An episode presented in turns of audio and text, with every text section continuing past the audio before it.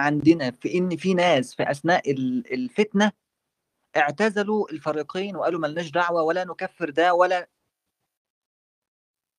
فأنا شايف إن أصل حكاية مرتكب أنا ما عنديش إشكال إن تكون مرتكب الكبيرة ده هو ال... هي هي الأصل اللي اعتمدوا عليه. بس أنا عندي إشكال إن تكون الموضوع ده نشأ كده فجأة بقدره قادر وقت الحسن البصري. وإنما أنا بأرجعه القول ما إحنا قلنا لما هم كانوا اتكلموا في حكاية القدر. لما في ناس بتقول أصلهم القدرية وده اللي محمود متفق معاه. إحنا برضو ما بنقولش ده اللي ابن قتيبة قاله ده اللي برضو استدل بيه في حكاية ابن قتيبة. ابن رغم إنه عايش وقتهم إلا إنه كان بينسبهم للقدرية باعتبار إن الاصل أصلهم كانوا كانوا قدرية. أصل الموضوع كان حرية الإرادة والقدر وبتاع وهل الإنسان مخير ولا مسير. بعد ذلك لما المعتزلة بدأوا يضيفوا بدأوا يضيفوا أصول تانية زي التوحيد وزي الوعد والوعيد بدأ يتكون فكر إضافي فالفكر الإضافي ده أنا في الحالة دي بدأت أسميه معتزلة. فأنا أقدر أقول إن أصوله كانت القدرية أصوله كانت القدرية. ما ب... ده مش معناه إن القدرية نفسهم كانوا بيقولوا بالأصول الخمسة. بس بقول هؤلاء الناس تبنوا ابتداء وجهة نظر القدرية في ال... في ال... في ال... في ال... في, ال... في الجبر والاختيار تبنوا وجهة نظر القدرية في الجبر والاختيار ثم بعد ذلك بنوا عليها اصولا. كذلك لما لما بقول بقول آآ آآ بقول المستشرق الإيطالي ده لأن البحث بتاعه رائع. كتب عبد الرحمن بدوي رائع رائع. بصراحة أنا قرأته يعني وسلمت له يعني قلت له خلاص أنت عدت. إن جايب لك الكتب الناس الناس اللي كانوا وقت المحنة اعتزلوا وقالوا إحنا لا لا نكفر ده ولا نكفر ده ونقبل الشهادة. نقبل الشهادة. طب ما ده نفس قول وصل وصل بن عطاء. وصل بن عطاء بيقبل لا يقبل شهادة فرد وإنما يقبل شهادة اثنين منهم. يعني لو جاله واحد بس كده من فريق علي يقول لك لا ما ده لا لا لا, لا, لا كان بيقول إيه؟ كان بيقول لا أقبله مش عارف في, في زي في لو شهد على على تمراية ما قبلت شهادته لو حد من الفريقين. قال ولكن لو اثنين أقبل شهادتهم يعني لو شخصين من من الفريقين أقبل شهادة شخصين. هذا الفكر تماما هو كان الكتب بتقول كان في طائفة موجودة في وقت الفتنة بيقولوا بهذا الكلام. لم يقاتلوا ولم يكفروا. الفكرة كلها في الأصل هنا بقى دكتور خالد. أنا متفق إنهم بانوا بعد كده. يا راجل يا راجل في طبقات المعتزلة. ابن المرتضى بيقول إن الخلفاء الأربعة كانوا معتزلة. أبو بكر وعمر وعثمان وعلي كان بي... كان بيعدهم من المعتزلة. ده كلام ما فيش دليل لا يسلم بها أحد يا راجل. آه آه بالظبط آه, آه يعني آه يعني أنت نفسك على فكرة مش هتكون متفق عليها وأنا عارف. بالظبط ده هبل ده هبل بس أنا بقول أنا بقول النواة نعتبرها أول هبدة في العصر الإسلامي. لا مش أول هبدة لأن يعني تقريبا كل فرقة بتدعي مثل ذلك. لا بس يعني سيدنا أبو بكر كان معتزلي دي أعتقد أول هبدة محمود يعني. لا ممكن أول هبدة بحكم إن المعتزلة أول فرقة ظهرت أو من أوائل الفرق اللي ظهرت. لكن تقريبا الفرق كلها بتدعي ويعني إن ويعني الصحابة على مذهبها. ويعني ويعني اللي سيدنا علي كافر دي ما كانتش هبده وتكفير السيدة عائشة وغيرهم يعني دي دي نوديها فين؟ على فكرة يعني أنا آسف مقاطعة بعض بعض المعتزلة كانوا يقولون لا نحن لا لا نتبع الصحابة ويقولون لا الصحابة ليسوا على على الحق.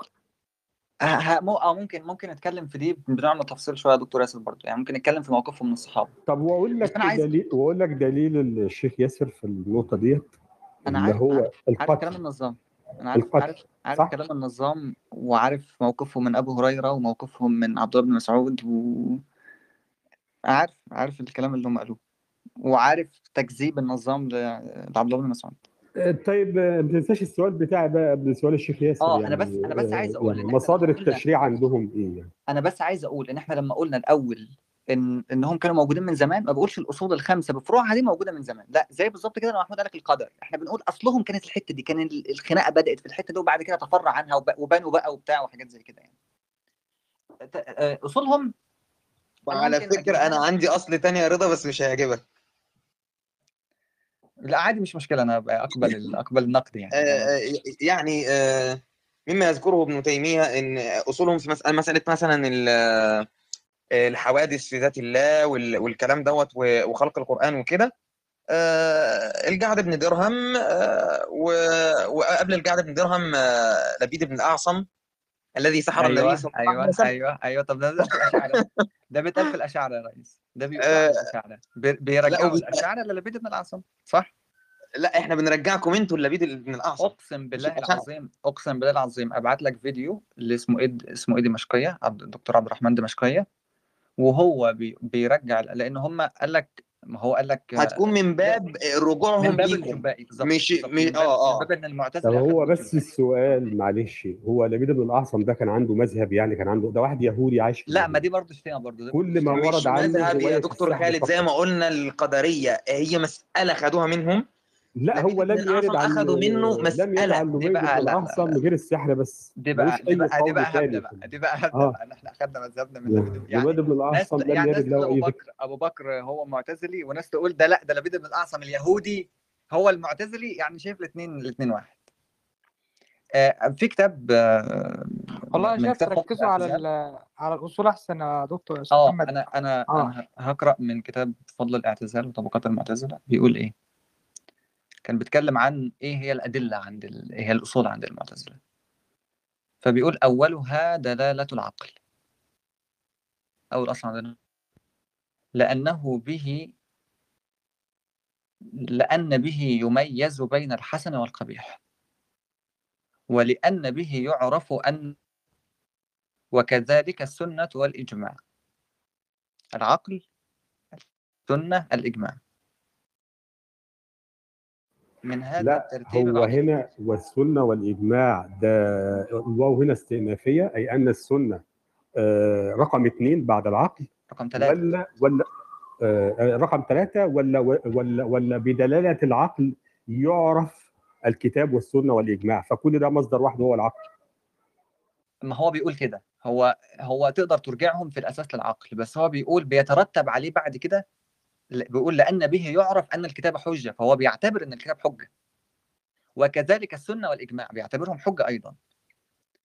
فبيقول وربما ده بقى الكلام بتاع أهل السنة مثلا. فبيقول وربما تعجب من هذا من هذا ترتيب بعضهم. فيظن أن الأدلة هي الكتاب والسنة والإجماع فقط. فإحنا بنقول إيه؟ لأ ال- ال- القاضي عبد الجبار بيقول وليس الأمر كذلك. القضية مش كتاب وسنة وإجماع وليس الأمر كذلك. لأن الله تعالى لم يخاطب إلا أهل العقل. ولأن به يعرف أن الكتاب حجة وكذلك السنة والإجماع. فهو الأصل في هذا الباب. وإن كنا نقول إن الكتاب هو الأصل إحنا برضو بنقول برضو الكتاب أصل من حيث أن فيه التنبيه على ما في العقول كما أن فيه الأدلة في الأحكام. وبالعقل يمي يميز بين أحكام الأفعال وبين أحكام الفاعلين ولولاه ما عرفنا ما يؤاخذ به بما يتركه أو بما يأتيه وما عرفنا من يحمد ومن يذم ولذلك تزول المؤاخذة عمن لا عقل له. ومتى عرفناه بالعقل إلها منفردا بالألوهية عرفناه حكيما يعلم ما في كتابه أنه دلالة. فهو إحنا عندنا الأدلة بالترتيب كده عقل كتاب سنة إجماع. ده بشكل نظري برضه إنما في التطبيق على فكرة ما بيعملوش كده يعني. بس على الأقل ده بشكل نظري على الأقل ده المكتوب طيب تعرفهم من السنة إيه يا أخ محمد يعني؟ س- سلام عليكم ما هي السنة التي يحتج بها؟ هي السلام هي هي. نفسها السنة وعليكم السلام ورحمة الله. هي هي نفسها السنة اللي عندكم بالظبط يعني. القاضي عبد الجبار يا راجل يا راجل. ما أنا جاي لك ما أنا جاي لك ما أنا جاي لك. القاضي عبد الجبار على إلى لسه يعني إلى إلى الآن يا أستاذ محمد لا لا خلاف في مصادر التشريع وفي مصادر المعرفة. ما بين أهل السنة والمعتزلة يعني لا لا يظنن أحد إن إن أهل السنة يعني لا لا يقولون بالعقل مثلا أو يهملون العقل آه، أنه مصدر يعني لل ل- ل- للمعرفة. ف هو لسه قايل لك إن عند التطبيق هم ما بيعملوش كده. آه ما هو ده بقى حشو شايف إن ده حشو أصلا يعني إن تبيين للناس إن المعتزلة فقط هم من يقولون أن العقل مصدر مصادر المعرفة. فشايف لا لا هو ما قالش هو ما قالش إن هم قالوا حصرا. أنت قلت حصرا؟ ما قالش حصرا لا لا أصلا أصلا لا أصلاً، تصدير أصلاً. لا هو الشيخ ياسر يقصد أن تصدير فكرة أن المعتزلة هم أهل العقل وأنهم هم هم هم الفرقة الوحيدة التي اعتمدت الأصل ك- كمصدر من من مصادر فهم النظرية المعرفية في شباب هو حد حد قال الوحيدة. لا لا هو بيتم الترويج للفكرة دي لا، أنا محمد. أقصد طب إن- خل... طب إحنا ناس إحنا ناس كبيرة إحنا أزعم من أنا إحنا لا ناس لا كبيرة أنا أقصد إن إن حشر العقل كهكذا انه من مصادر المعرفة يعني أنا شايف انه حشو لا, لا يعني لا لا يحتاج إليه. طيب ما كل الفرق تقول بذلك يعني هل هناك معنى مفهوم العقل يا شيخ ياسر عندهم غير عندنا. أيوه إيه هو بقى إيه هو بقى مفهوم العقل. بقى؟ إيه هو؟ آه. أيوه إيه يعني طبيعة العقل؟ مختلفة عننا. وبعدين عقل مين؟ يعني عقل أنت قلت لي. دلوقتي إن إن مش كل المعتزلة قالوا بال لأن إحنا عندنا بوجوب لأن. إحنا عندنا تثبت على الإنسان حجة قبل الكتاب. فاحنا عندنا العقل حجة أصلا. العقل في ذاته حجة أصلاً. يعني عقل النظام ولا عقل أبو علي لا, الجبري لا برضه لا برضه إحنا بنتكلم عن العقل مش عقل فلان الموضوع ده ليه علاقة. بأول واجب على العبيد. بالظبط بالظبط. النظر والكلام ده وكده. بالظبط. ف فاحنا عندنا ال- مش العقل العقل من مف... مش المفهوم المطلق. العقل بمفهوم المعتزلة. بأصول المعتزلة بقواعد المعتزلة. يعني عندنا طيب ما إحنا عايزين نعرف بقى إيه هي أنا بقول قواعد لك يا المعتزلة دكتور في العقل؟ إحنا عندنا آه، لو إنسان اتفضل. لم يأته كتاب ولا سنة ولا إجماع يحاسب لأن عنده العقل فإحنا عندنا العقل حجة. العقل في ذاته عندنا حجة. فلذلك طيب، أول دلالة عندنا- آه، طب لذلك إزاي يا أول- اخ محمد؟ معلش يعني دلوقتي يعني ربنا لما بيقول وما كنا معذبين حتى نبعث رسولا. يعني أفهم أنا الآية دي إزاي؟ لا يا دكتور خالد هو كي الموضوع هذا ليس هكذا. لا لا لا ثانية واحدة ثانية واحدة بقول لك العقل حجة حتى لو لم يكن هناك رسول. أنا. بس عايز أفهم منك يعني. هو آه. قصصهم قصصهم إنه العقل لو لم تأتي الشريعة لحكم بحكم العقل إنه آه، يعا- يعاقب على القبيح. ولكن عندما أتت الشريعة فكان حكما شرعيا لا عقليا الآن. لا خليني دلوقتي من موضوع آه، الثواب والعقاب. هو الأستاذ محمد قال قال إن العقل حجة حتى لو لم يكن هناك رسول. فبالتالي أنت هتحاسب. طيب ما هو ربنا بيقول في القرآن اللي هو مصدر من نعم مصادر خالد المعرفة نعم, عند نعم. هم المعتزله قصدهم إنه لو يا خلي دكتور خالد الإنسان أنا هجيب لك نص دلوقتي هجيب لك نص في الفائق دلوقتي للملاحمي. آه، بيقول لك إن إن النظر العقلي وصحته لا تتوقف على مطابقة الشرع من عدم. مش مجرد إن هي آه، مستنية التصديق لا ده لا تتوقف أصلا على المطابقة. فلذلك أصلا هو بيأولوا الشرع وفقا للعقل. أنا هجيب لك السطرين دول دلوقتي. عفوا إذا إذا سمحتم لي أنا أريد أن أتقدم بمداخلة قصيرة آه، هو الآن ربما لا يكون لا فيها. لا طيب. طيب أنا بس عايز أقول حاجة بسيطة. آه، شوف ال- الاستدلال بال- بالآيات آه، ال- الأمة كلها عندها عندها نفس القرآن. فلما تقول لي وما كنا معذبين حتى نبعث رسولا إزاي والآية بتقول وما كنا معذبين حتى نبعث رسولا؟ يا سيدي إحنا عند إحنا بين يدينا الآن بين يدينا الآن تقريبا خمس تفاسير للقرآن في للمعتزلة. خمس تفاسير موجودة بين بين أيدينا الآن. عندنا تفسير الحاكم الجشمي وعندنا تفسير أبو بكر الأصم وع- وعندنا تفسير القاضي عبد الجبار وغيرهم يعني. فلما أجي أقول إذا في آية بتقول ما كنا معذبين حتى نبعث رسولا يعني لم لم تمر عليهم. هل هم كانوا بيقرأوا الإنجيل ولم يكتشفوا ما كنا معذبين حتى نبعث رسولا؟ إزاي ربنا بيقول ما كنا معذبين حتى نبعث رسولا؟ دي فيها تقريبا ثلاث أقوال. دي فيها ثلاث أقوال يتكلم فيها المعتزلة. أول حاجة إيه تقصد وما كنا معذبين فين أصلا يعني؟ معذبين فين؟ في الآية الآخرة. بتتكلم عن الآخرة؟ في لا الآية ما آه. بتتكلمش عن الآخرة أصلا. أهو شفت بقى؟ الآية أصلا ما بتتكلمش عن الآخرة. الآية بتقول وإذا أردنا أن نهلك قرية أمرنا مترفيها ففسقوا فيها فحق عليها القول فدمرناها تدميرا. وكم أهلكنا من القرون من بعد نوح وكفى بربك بذنوب عباده خبيرا بصيرا. الآية الآية بتقول آه وما كان ربك مهلك القرى بظلم حتى يبعث في أمها رسولا. ده كان في الآخرة؟ وما كان طب بس ربك؟ بس القرآن برضو يا محمد بيقول وللآخرة آه، أكبر آه، أشد أكبر عذابا و هاجي بس إيه؟ هاجي بس يا دكتور أسامة هاجي بس يا دكتور أصل اسامه ما ما ينفعش عذاب الدنيا يا دكتور أسامة أنا جاي يا دكتور أسامة أنا جاي أنا بس عايز الفكرة فكرة أصل في آية في القرآن بتقول لا كمل كمل محمد- هات أستاذ محمد لو أنت. بتتكلم كمل لو أنت. بتتكلم على سياق الآية لو أنت بتتكلم على سياق الآية في إن هي في في الدنيا لا سياق الآية مش في الدنيا سياق الآية. قبل قبل وإذا اردنا ان نلقى قريه إيه؟ هي أنا قلت لك دي فيها قبل ثلاثة قلت لك دي فيها ثلاث حاجات الرد على دي من ثلاث وجوه أصلا يعني هي الآية بتقول من اهتدى فإنما يهتدي لنفسه ومن ضل فإنما يضل عليها. ولا تزر وازرة وزر أخرى وما كنا معذبين حتى نبعث رسولا. آه ما أنا عارف. وربنا قال وإذا أردنا أن نهلك قرية. إيه هذا بعدها بقى. أنت دي خلاص نفس السياق السياق ما هو اسمه نفس لا السياق ولا انفصل. تزر وازرة وزر أخرى. ما حدش هيتعذب بذنب حد في الآخر. طب ما حد ما حدش قال حد بنزل وزيره وزر أخرى. لا ما هو ده دي آخر الايه جبت وما لك كنا معذبين. أيوه يا انت سيدي. قلت لي السياق. ما أنا يعني جبت يا سياق يا سيدي أنا بجيب إيه؟ ما أنا بجيب السياق. أنت مشكلتك إنك جايب السياق اللي قبل أنا جايب السياق اللي بعد.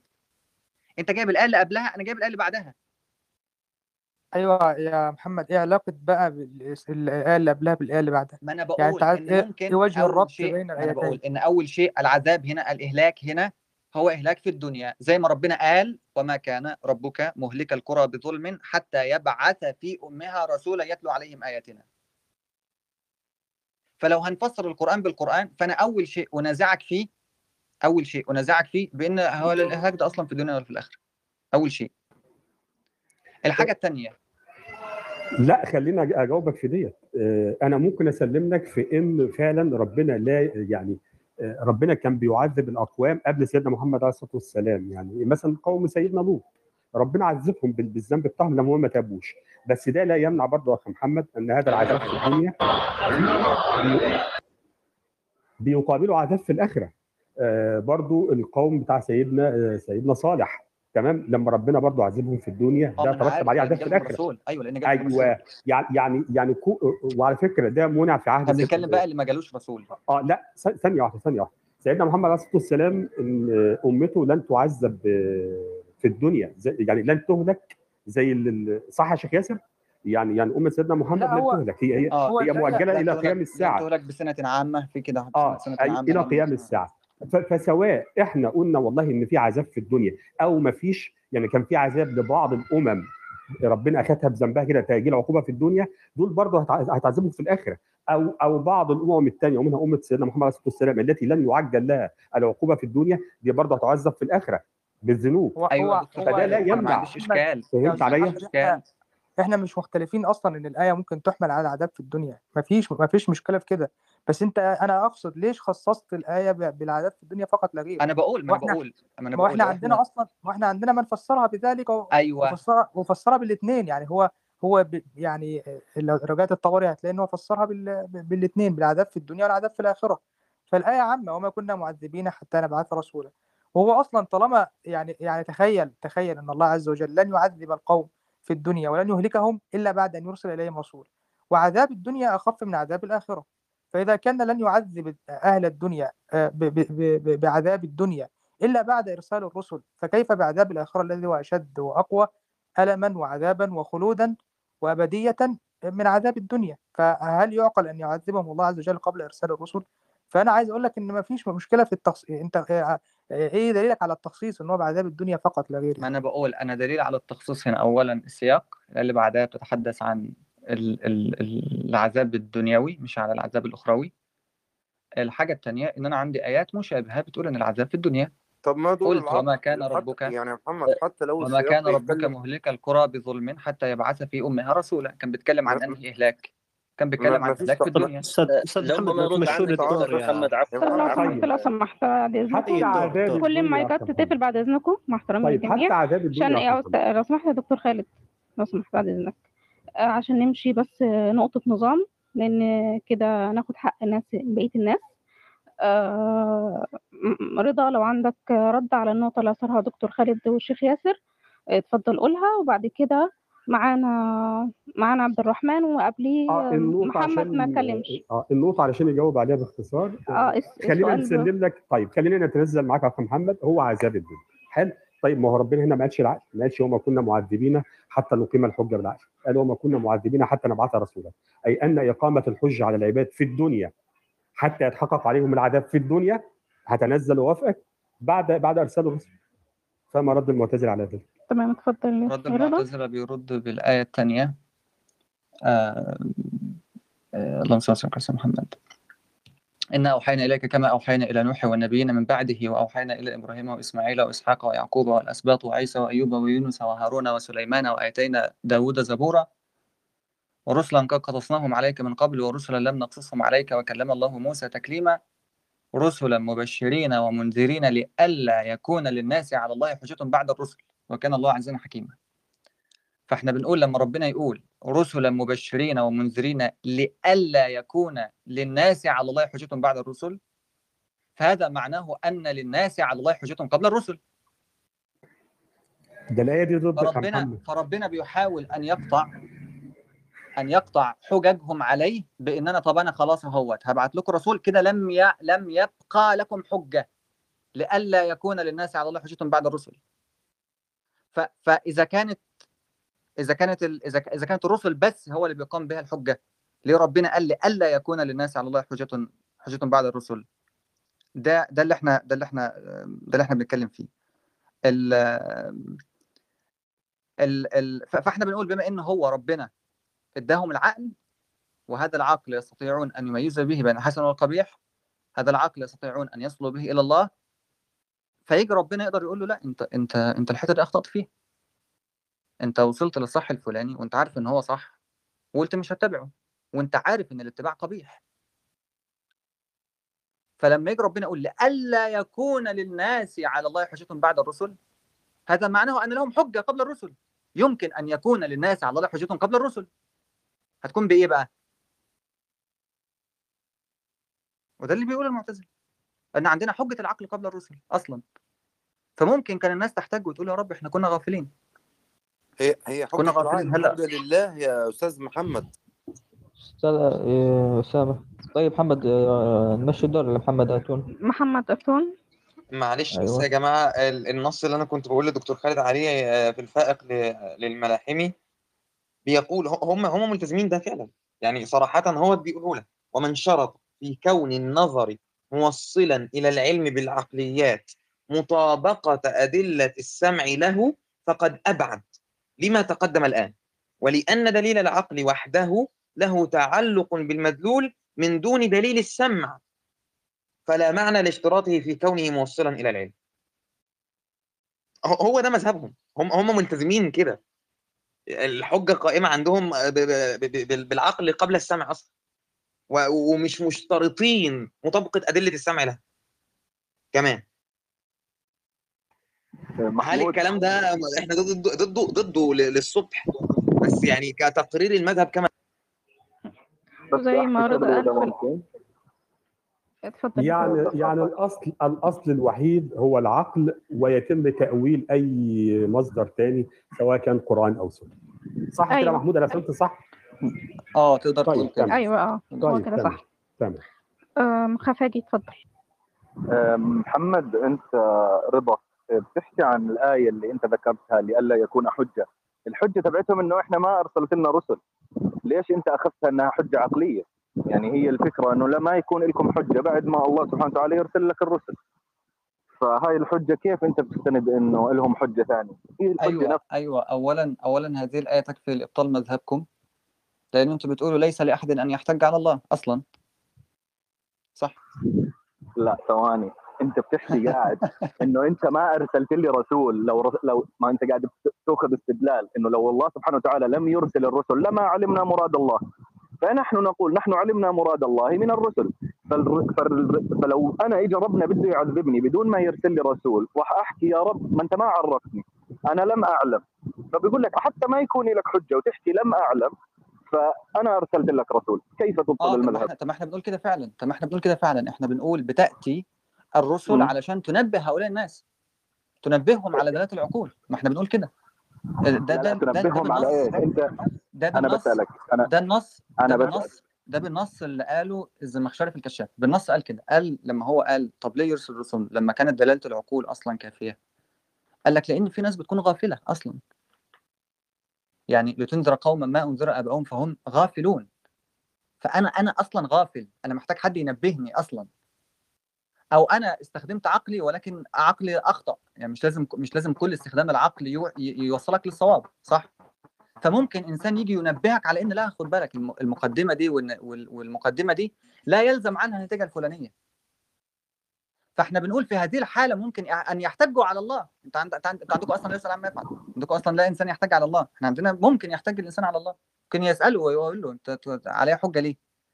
ففي الحالة ديت إذا كان غافل إذا كان غافل لا يفكر أصلا أخطأ في استنتاج فيقول يا رب طب أنا غافل. أنا أصلا غافل.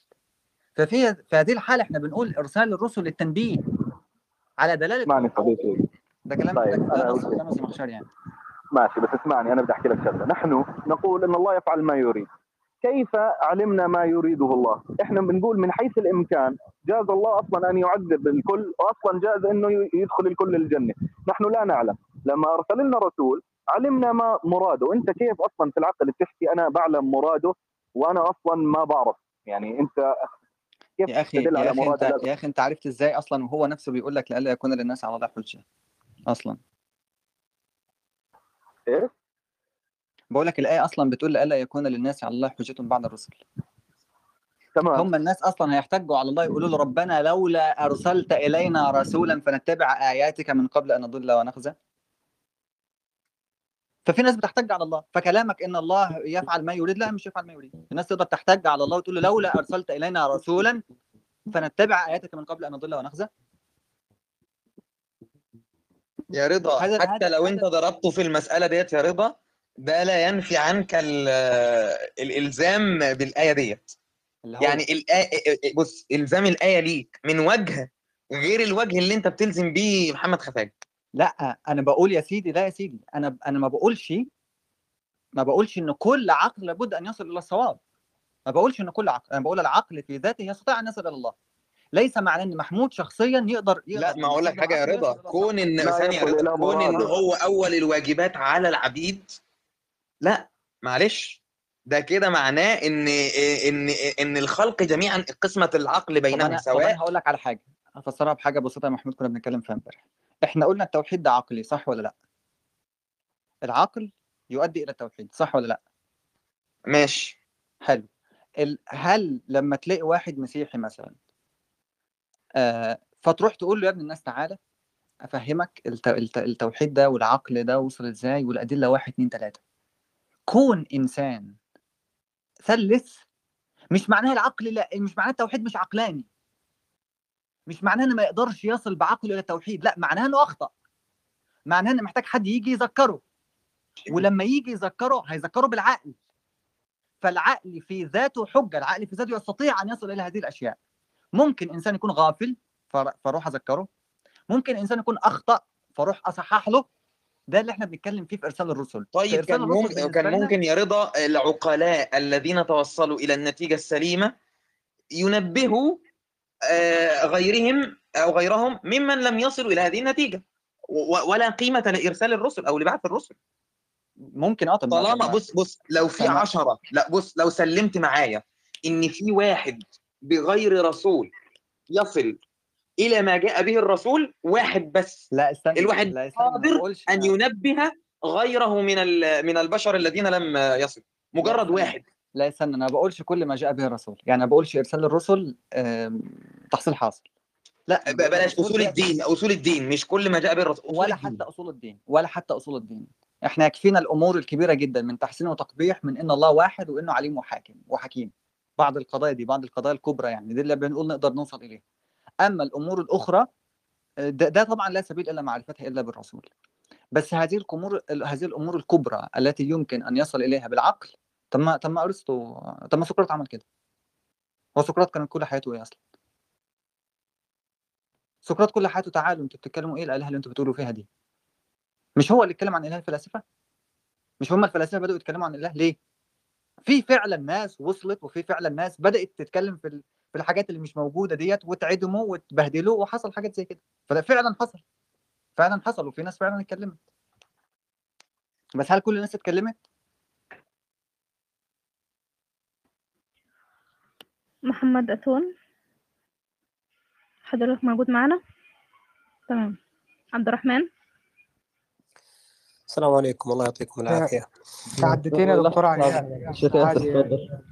لا بس تفضل. تفضل يا شيخ ياسر معلش. لا والله لا والله ما. لا اتكلم بعد والله. رغم إن لا ياسر. يعني مظبطك يا علاء يعني بس إيه. آه. لا على راسي الدكتور ياسر. لا لا. الشيخ ياسر يعني؟ مننا وعملنا الله يكرمك الشيخ عبد الرحمن؟ اتفضل. أنا بعده والله. اتفضل لا لا أنت قبلي في لا، لا، لا تفضل. والله والله ما تفضل أتكلم قبل. حفتي بالله. اتفضل يا شعب. الله يجزاك خير حبيبنا. جزاك الله خير. آه، في البداية هو فيما يتعلق بالنشأة يعني في كلام متضارب وكثير يعني حول نشأة المذهب الاعتزالي وما يتعلق بكونه نشأ في الأساس من المدينة المنورة. آه، هناك لابد من الإشارة إلى أن الواقع السياسي والاجتماعي الذي كانت تعيشه الأمة حينها يعني له دور كبير جدا في نشأة هذا الفكر خاصة فيما يتعلق بحكم مرتكب الكبيرة والأقوال التي نشأت واضطربت فيها يعني كثير من الفرق. حتى يعني آه، كان هذه المسألة يعني هي المسألة يعني في المسألة الشهيرة التي في مجلس الحسن البصري وإن كان يعني كثير لا يرجح هذه المسألة ولا يرى أنها هي السبب آه، إلا أنه يوجد للمعتزلة رأي في هذه المسألة الرأي المشهور جدا وقولهم أيضا بالمنزلة بين المنزلتين واعتبارهم يعني آه، ركنا من أركانهم الخمسة. المنهج الاعتزالي يعني بشكل عام يعني بعد نشأته وتدعيمه واعتبار الاختلاف يعني بين مدارسه سواء مدرسة البصرة أو مدرسة بغداد والاختلاف بينهم حتى وصل إلى يعني خلاف شديد جدا يعني كما نجده في كتبهم. إلا أنه يعني يعني نجد أنه المجال للتيار العقلي يعني أو إلى إذا صح التعبير أنه لا توجد حدود أو يعني فوارق واضحة يقف عندها البحث. فبالتالي يعني هذا ساهم في وجود آراء كثيرة جدا لأئمة الاعتزال. نجد ذلك واضحا. يعني عند الترجمة لأي واحد من ائمه المعتزال في في في مثلا طبقات المعتزلة وفضل الاعتزال نجد كيف أن ارائهم كثيرة جدا ومختلفة جدا بعكس التيارات الأخرى أو بعكس المدارس الأخرى إلا أنه يجمعهم كما قال القاضي عبد الجبار. يعني هذه الأصول الخمسة. وإن يعني الأغلب ردها إلى الأصلين الرئيسيين إما العدل وإما التوحيد على خلاف. آه، هي قضية التحسين والتقبيح مركزية يعني في الفكر الاعتزالي. ذلك أنهم يعني آه، اضطردوا فيها ووصلوا إلى أن قالوا بأنه يدرك العقل مستقلا عن الشرع حسن الفعل وقبحه. ويستحق بهذا الإدراك العذاب أو الثواب. ويجب على الله من مقتضى العدل وبالعودة إلى ركنهم العدل يجب على الله أن يعذبه أو أن يثيبه. فهذه هذه من المسائل التي ميزت الاعتزال مثلا عن عن غيرهم من من المذاهب الإسلامية. أنا أعتقد أنه دراسة الواقع الاجتماعي والسياسي حينها لنشأة المعتزلة له دور كبير جدا في فهم نشأة الاعتزال. حكم مرتكب الكبيرة وأيضا مسألة الجبر ويعني ما ما يعني يرد على هذه المسألة أيضا من من الاستشكالات. هي أعتقد أنها من المسائل المهمة جدا للدراسة وللتحقيق لمعرفة يعني السبب الحقيقي لنشأة الاعتزال. آه، إذ هو خليط يعني من هذه المسائل جميعا ولكن ربما كان للواقع السياسي والاجتماعي له دور كبير جدا. آه، الاحتقان الذي كان ربما في المدينة المنورة وفي العراق آه، للواقع السياسي الذي وقع في الأمة الإسلامية خاصة بعد وقعة الحرة وبعد استشهاد الإمام الحسين رضي الله عنه. وهذه المسائل الكبيرة والصراع الذي حدث في الأمة كان له دور كبير جدا يعني في في نشأة الاعتزال. هذه الإضافة التي أردت أن أضيفها وشكرا لكم. أنا أعلم أنه لو أخذنا في الحوار وفي في طرح السؤال والاستشكال يعني سنطيل جدا وسنأخذ يعني مساحة كبيرة جدا من الوقت للإخوة المشاركين. جزاكم الله خير ويعطيكم العافية. بارك بارك الله فيك شيخ عبد الرحمن. بارك الله فيك. تفضل شيخ ياسر. شيخ ياسر تفضل. إيه، حياكم الله جميعا. أنا برضو مش هطيل عشان الموضوع الأخذ والرد في الفروع هي, هي هتبقى فيها مناقشات كتير بس أنا أتكلم في أصل معين. يعني أنا دايما صراحة أستعجب أستغرب من من كلام محمد أستاذ محمد رضا وله كل الاحترام والتقدير. يعني عندما يقول آه، أهل السنة والمعتزلة. فأنا أنا صراحة أنا أنا أنا أنا راجل عادي خالص. فبس شايف إن في نفرة في الك في ال في, في الكلام يعني يعني هو يقول أهل السنة في مقابل المعتزلة. طيب إحنا إحنا يعني كل المسلمين مأمورون باتباع آه، السنة باتباع أهل السنة والجماعة.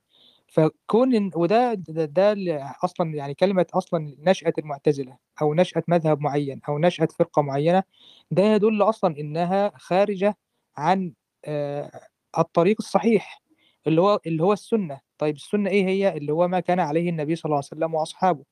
فهل يعني خروج هذه الفرقة أو يعني انحدارها عن مستوى السنة والصحابة وأئمة السلف من من تلامذتهم. طبعا على ان في بعض يقول لك بعض أئمة السلف من الفرق المبتدعة. طيب لا إحنا بنتكلم عن أئمة السلف اللي هم تتلمذوا على الصحابة وتتلمذوا على آه، آه، تلاميذ الصحابة هؤلاء.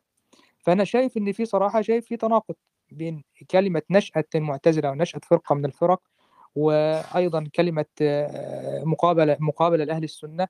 ده يدل من أساس كده إن إن في حاجة غلط إن في شيء يعني غير مقنع إن هذه الفرق الفرقة نشأت مخالفة لما كان عليه ال- الصحابة والتابعون هل أنت يا أستاذ محمد أو المعتزلة يقولون إن الصحابة وفهم الصحابة أو فهم التابعين لل... ل- ل- للقرآن وللشريعة غير ملزم أم لا؟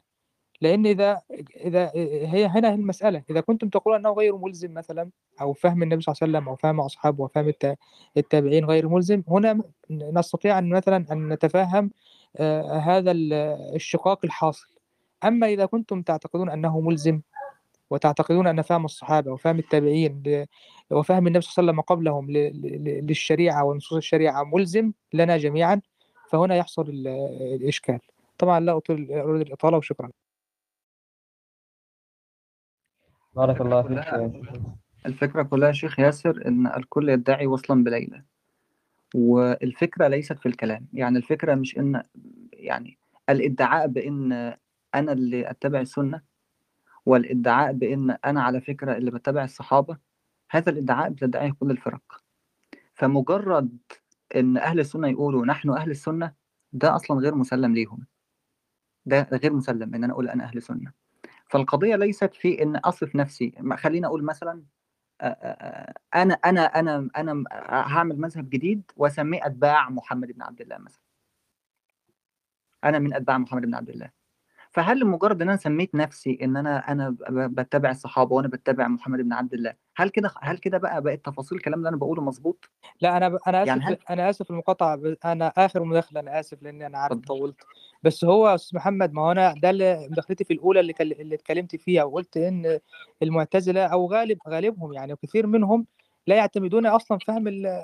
بل بل. يعني يعارضون الصحابة في فهمهم من من يعني من. من كنت هاجل دي من كنت هاجل آه دي آه أنا ب... فدي حاجة الحاجة الثانية إن أصلا يعني النقطة الثانية إن هي إحنا كلنا اتفقنا إن هي نشأت نشأت مخالفة للسائد الذي كان عليه الامه الذي كان عليه الامه الامه دي كانت عبارة عن إيه؟ كانت عبارة عن صحابة وتلاميذ الصحابة. يعني مثلا لما كان واصل بن عطاء كان في مجلس ال- الحسن طيب الحسن ده كان تتلمذ على مين؟ ما هو تتلمذ على الصحابة. كل هؤلاء التابعو- التابعون تتلمذوا على الصحابة. ف وهذا هي يعني منهج حجية إحنا بنقول عليه حجية فهم حجية فهم السلف وحجية فهم الصحابة. لأن هؤلاء هم من تتربوا على أيديهم فلما تطلع كده نبتة أو حاجة شيء آه، يعني آه، مش عايز أقول حاجة منحرفة بس يعني خارجة عن. عن الإجماع وخارجة عن ما كان عليه الصحابة وخارجة عن ما كان عليه تلاميذ الصحابة إحنا كلنا اتفقنا إن هؤلاء عارضوا تلاميذ الصحابة وعرضوا فهم تلاميذ الصحابة فكون إنك تعارض فهم تلاميذ الصحابة ما تقوليش بقى إن أنا متبع للصحابة كيف تتبع للصحابة وكيف تدعي أنك متبع للصحابه على نهجهم وأنت أصلا خالفتهم وخالفت تلاميذتهم. فبس هي دي النقطة وأنا اسف مرة أخرى على المقاطعة وخلاص خليني خليني خليني أفصل فيها زي ما قلت. أول حاجة الإدعاء بإن أهل السنة بيتبعوا فهم الصحابة وهم الفهم الصحيح. هذا الإدعاء لا يسلم به لمجرد إن أنا قلت أنا أهل سنة. زي بالظبط كده زي بالظبط لما حضرتك كده لا تسلم لأن القرآنيين هم فعلا قرآنيين بتقول له لا يا حبيبي مش معنى إنك بتقول أنت قرآني يبقى أنت فعلا بتتبع القرآن. ليه؟ لأن القرآن قال لك اتبع السنة واعمل وسوي. فالمسميات مش فارقة. فكون أهل السنة يعني يتمسكوا بالسنة الاسم مش فارق. سمي نفسك زي ما أنت عايز. الحاجة الثانية هل قضية فهم الصحابة وبتاع وإحنا اللي جبنا فهم الصحابة والحاجات دي كلها وهم وهم وهو المعتزلة جابوا كلامهم منين؟ ما, ما انت عندك إحنا إحنا إحنا بنزعم ان إحنا واخدين مذهبنا أصلا من علي بن أبي طالب. لما وصل ابن عطاء كان متتلمذ على إيد محمد بن الحنفية مثلا. ولما كان بايع محمد النفس الزكيه على سبيل المثال. ما ده ابن سيدنا علي بن أبي طالب. ابن سيدنا علي بن أبي طالب. فالادعاء بإن إحنا بس اللي فاهمين الإسلام الصحيح وبتاع وحاجة زي كده أنا أزعم إن في دعوة السلف أصلا للسلف هي أصلا دعوة باطلة. لأن الكلام اللي كان بيتقال الكلام اللي كان بيتقال أيام المعتزلة كان بيتقال على غيرهم من الفرق أنتوا أصلا اللي اللي نبتة جديدة. أنتوا أصلا اللي بتشبهوا وأنتوا اللي بتعملوا وأنتوا اللي بتسووا والكلام السائد زي ما أنتوا بتقولوا. فالقضيه ليست أن يدعي فريق أنا ما عليه الصحابة وإلا الواحد يقدر يجيب 500 قول خالف فيه أهل السنة أقوال أقوال الصحابة وغيرها وغيرها الكتير يعني. فهل فعلا هو إحنا اتبعنا كلام الصحابة؟ طب هل فعلا لما أنا مثلا خطأت صحابي محدد أنا كده يعني هل لما إبراهيم النظام مثلا خطأ عبد الله بن مسعود في انشقاق القمر؟ طب الحسن البصري نفسه قال القمر ما انشقش. الحسن البصري نفسه لا يرى بانشقاق القمر. رغم إن الحديث وارد عن عبد الله بن مسعود. وارد عن عبد الله بن مسعود والحسن البصري ما بيقولش كده. بس لو الحسن البصري قال القمر ما انشقش يبقى كويس ومن التابعين. لما إبراهيم النظام يقول القمر ما انشقش يبقى مبتدع وضال أصلا ابت... أصلا كلامهم في الأساس إن ما كانش لأهل السنة مذهب واضح حكاية القدرية ديت. ما كانش لأهل السنة مذهب واضح في حكاية القدر علشان أقول ما عليه الصحابة وما... ما- ليه سموا قدر ليه ليه سموا قدرية؟ اللي يتكلموا في حرية الإرادة. لأن الآخرين ما كانش لهم مذهب واضح. حاول كده تشوف هل هل أهل السنة في هذه الفترة كانوا متفقين على مذهب في حكاية القدر؟ لا كان منهم ناس كتير بتقول بالجبر. والمقولة الشهيرة يعني بتاعت العدل العدل علوي والجبر أم- أموي مثلا. كان في ناس مجبرة وكانوا بيسموا أهل السنة والصحابة بتقول كده و... فالادعاء بإن أنا اللي بتبع الصحابة هذا ادعاء غير مسلم أصلا يعني. وإلا كل فرقة تستطيع أن تدعي. أنا قلت المعتزلة بيقولوا أبو بكر كان معتزلي. فسهل يعني. طيب هو ريسيت تاني الموضوع الروم تنويه عشان الناس اللي ما كانوش موجودين قبل كده بإذن الله ال- الكهب أكاديمية هيبدأ هيعمل سلسلة عن المذاهب الكلامية آه، من يعني تسلسل زمني وهنبدأ من المعتزلة والمفترض كان أستاذ سيف الشيعة الأول ولكن يعني بعدين آه، ثم ثم الأشاعرة وكذلك مذهب التيمية آه، وعلى هذه السلسلة يعني بإذن الله. أستاذ علي. مرحبا بالجميع. مرحبا بك. آه، أنا كنت أريد أن أنبه إلى فكرة آه، أظنها مغال- مغالطة آه، مكررة دائما وهي آه، وصف آه، مذهب المعتزلة بأنهم المذهب الذي يقدم العقل على النص يأخذ العقل ويرفض النص ووصف مذهب آه، أهل السنة بأنه الم- المذهب الذي يأخذ النص آه، ويؤخر العقل. وأظن في خطأ مزدوج هنا آه، آه، كل المذاهب آه، تقبل السنة وكل المذاهب لا ترفض العقل آه، وأظن في كلام كبير آه، كتبوه كل كل اصحاب كل يعني على رأسهم أهل السنة نفسهم. الرازي وابن تيمية في في فكرة إن العقل لا يتصادم مع النص أصلا يعني. وافتراض إن إن أهل السنة يقدمون النص على العقل هو هو خاطئ. هو دائما يقولون إن النص لا لا, لا يكون للعقل ضدا. لكن المغالطة وين تكون؟ إن هو هو دائما يحصل الت- التأويل آه، فاي فاي نص نؤول وعلى أي أساس نؤول. يعني المعتزلة لما لما يقولون بخلق أفعال العباد فهم يتأولون آه، يتأولون آه، يأخذون بالنص الذي يقول بأن الله وما ربك آه، بظلام للعبيد لأنهم يرتبون على أن إذا كان الله هو خالق أفعال العباد فإن هذا يترتب عليه أن الله هو آه، أن العبد ليس له إرادة. وبالتالي فهو كيف يحاسب على شيء لم لم يكن له فيه إرادة ولم ولم يقع في اختياره. آه، وجواب السنة على ذلك هو جواب غير آه، يعني فاضح يعني غير غير غير غير منضبط. يعني أنت تقول بالكسب آه، والكسب هو اقتران قدرة العبد بقدرة الله وإلى ما هنالك يعني وكثير حتى من من من مشايخ أهل السنة اليوم يعترفون بأن المذهب هذا يؤول بشكل آخر إلى إلى مذهب الجبر. فالمعتزلة لا يردون أصلا آه، النصوص وإنما يأخذون بنصوص آه، هم يرونها محكمة ويتأولون بذلك النصوص الأخرى التي التي آه، يعتبرونها متشابهة. كذلك يفعل أهل السنة في في أمور أخرى وبنفس وصف أهل السنة للمعتزلة بأنهم يرفضون النص ويقدمون العقل. يصف التيمية أهل السنة من الأشاعرة بأنهم يفعلون نفس الشيء عندما يتأولون آه، آيات الصفات من الآيات التي آيات وحديث الصفات التي تخبر بأن الله له ساق وأن الله له إزار وأن الله له يد وعين وإلى آخر هذه الأشياء. ال- الأشاعرة آه، يرفضون كل هذه ال- الأشياء ويتأولونها بتأو- بتأويلات بعضها آه، قريب وممكن وبعضها متعسف. التيمية يقولون أن أن الأشاعرة عندما يفعلون ذلك فإنهم يرفضون النص ويقدمون العقل. وهذا أيضا يمكن أن يرد عليهم بنفس رد المعتزلة الذي هو نحن لا لا لا نرفض النص ولكن نتمسك بنصوص أخرى كمثل قوله تعالى ليس كمثله شيء فهذا نص أيضا. يعني ف- فالقصة ليست آه، حرب بين أهل العقل وأهل النص بل, بين فريقين كلهم يأخذون بالنص ويأخذون بالعقل ولكن أي نص وأي عقل. آه، كانت مسألة تحدثتم عنها قبل قليل عن أهل الفترة.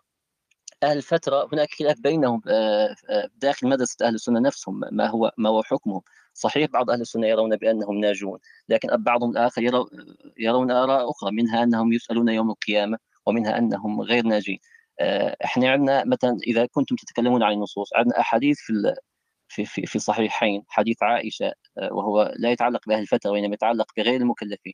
عندما قالت ل- لطفل من أبناء اليهود أو وكان مشرك في الحديث لا أعرف من أبناء من كانت تقول آه، طوبى له عصفور من عصافير أهل الجنة فقال لها النبي صلى الله عليه وسلم أو غير ذلك يا عائشة إن الله قد خلق النار وخلق لها أهلا وخلق الجنة وخلق لها أهلا.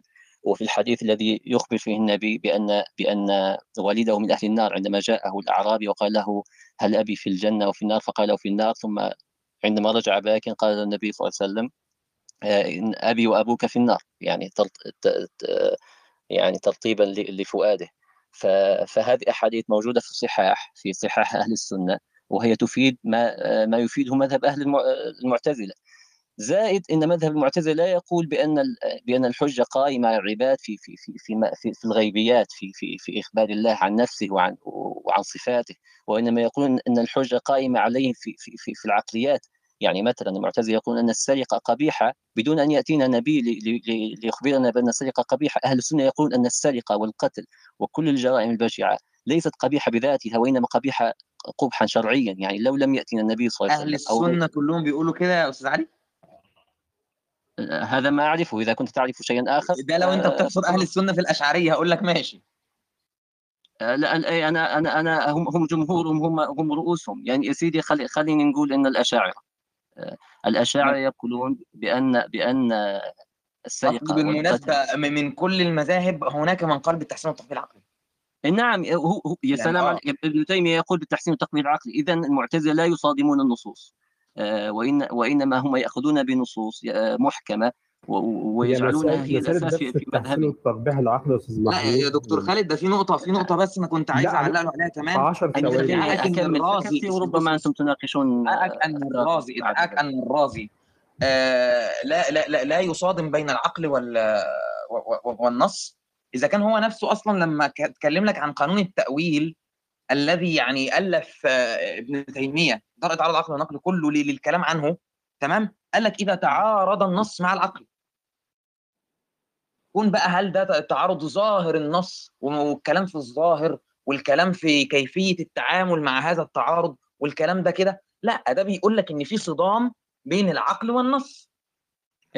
كيفية طبعا الخروج بص بص بص كيفية بص في فرق بين إن أنت تقول إن في صدام بين العقل والنص ثم تحاول أن تخرج من هذا الصدام بكيفيات ومناهج معينة وبين إن أنت تيجي تقول لأ ده ما فيش أصلا صدام بين العقل والنص.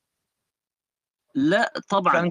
التسوية لا لا التسوية بين المنهجين التس... يعني أنا شفتك كده ان أنت مررت كده كام حاجة كده من, من تحت لا أنا الكلام؟ أجيبك عن هذا عن أنا هذا ك... أنا كتيمي أنا كتيمي آه، أرفضها طبعا. أنت مررت كده شوية حاجات تحت الكلام آه، دخلت كده اللي هو إيه يا جماعة إحنا إحنا كده إيه كلنا مع بعضينا عادي مفيش مشكلة. فلا. أو لا لا لا ما ما أجيبك تقولش عن ما هذا عن تقولش ما تقولش الفكرة أهل السنة ما تقولش أهل السنة يا أحمد. أو على الأقل حتى يا جماعة لو الكلام اتقال.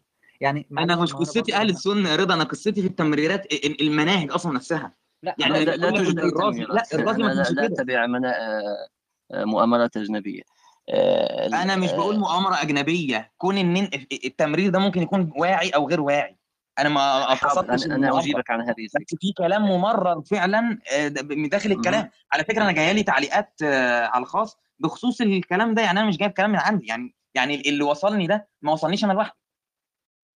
طيب يعني هذا هذا وجهة نظر تخالف وجهة نظرك أكيد أنت حتكون مختلف معها. يعني آه، هل تطمح أن يكون وجهة نظري موافقة تماما لوجهة نظرك؟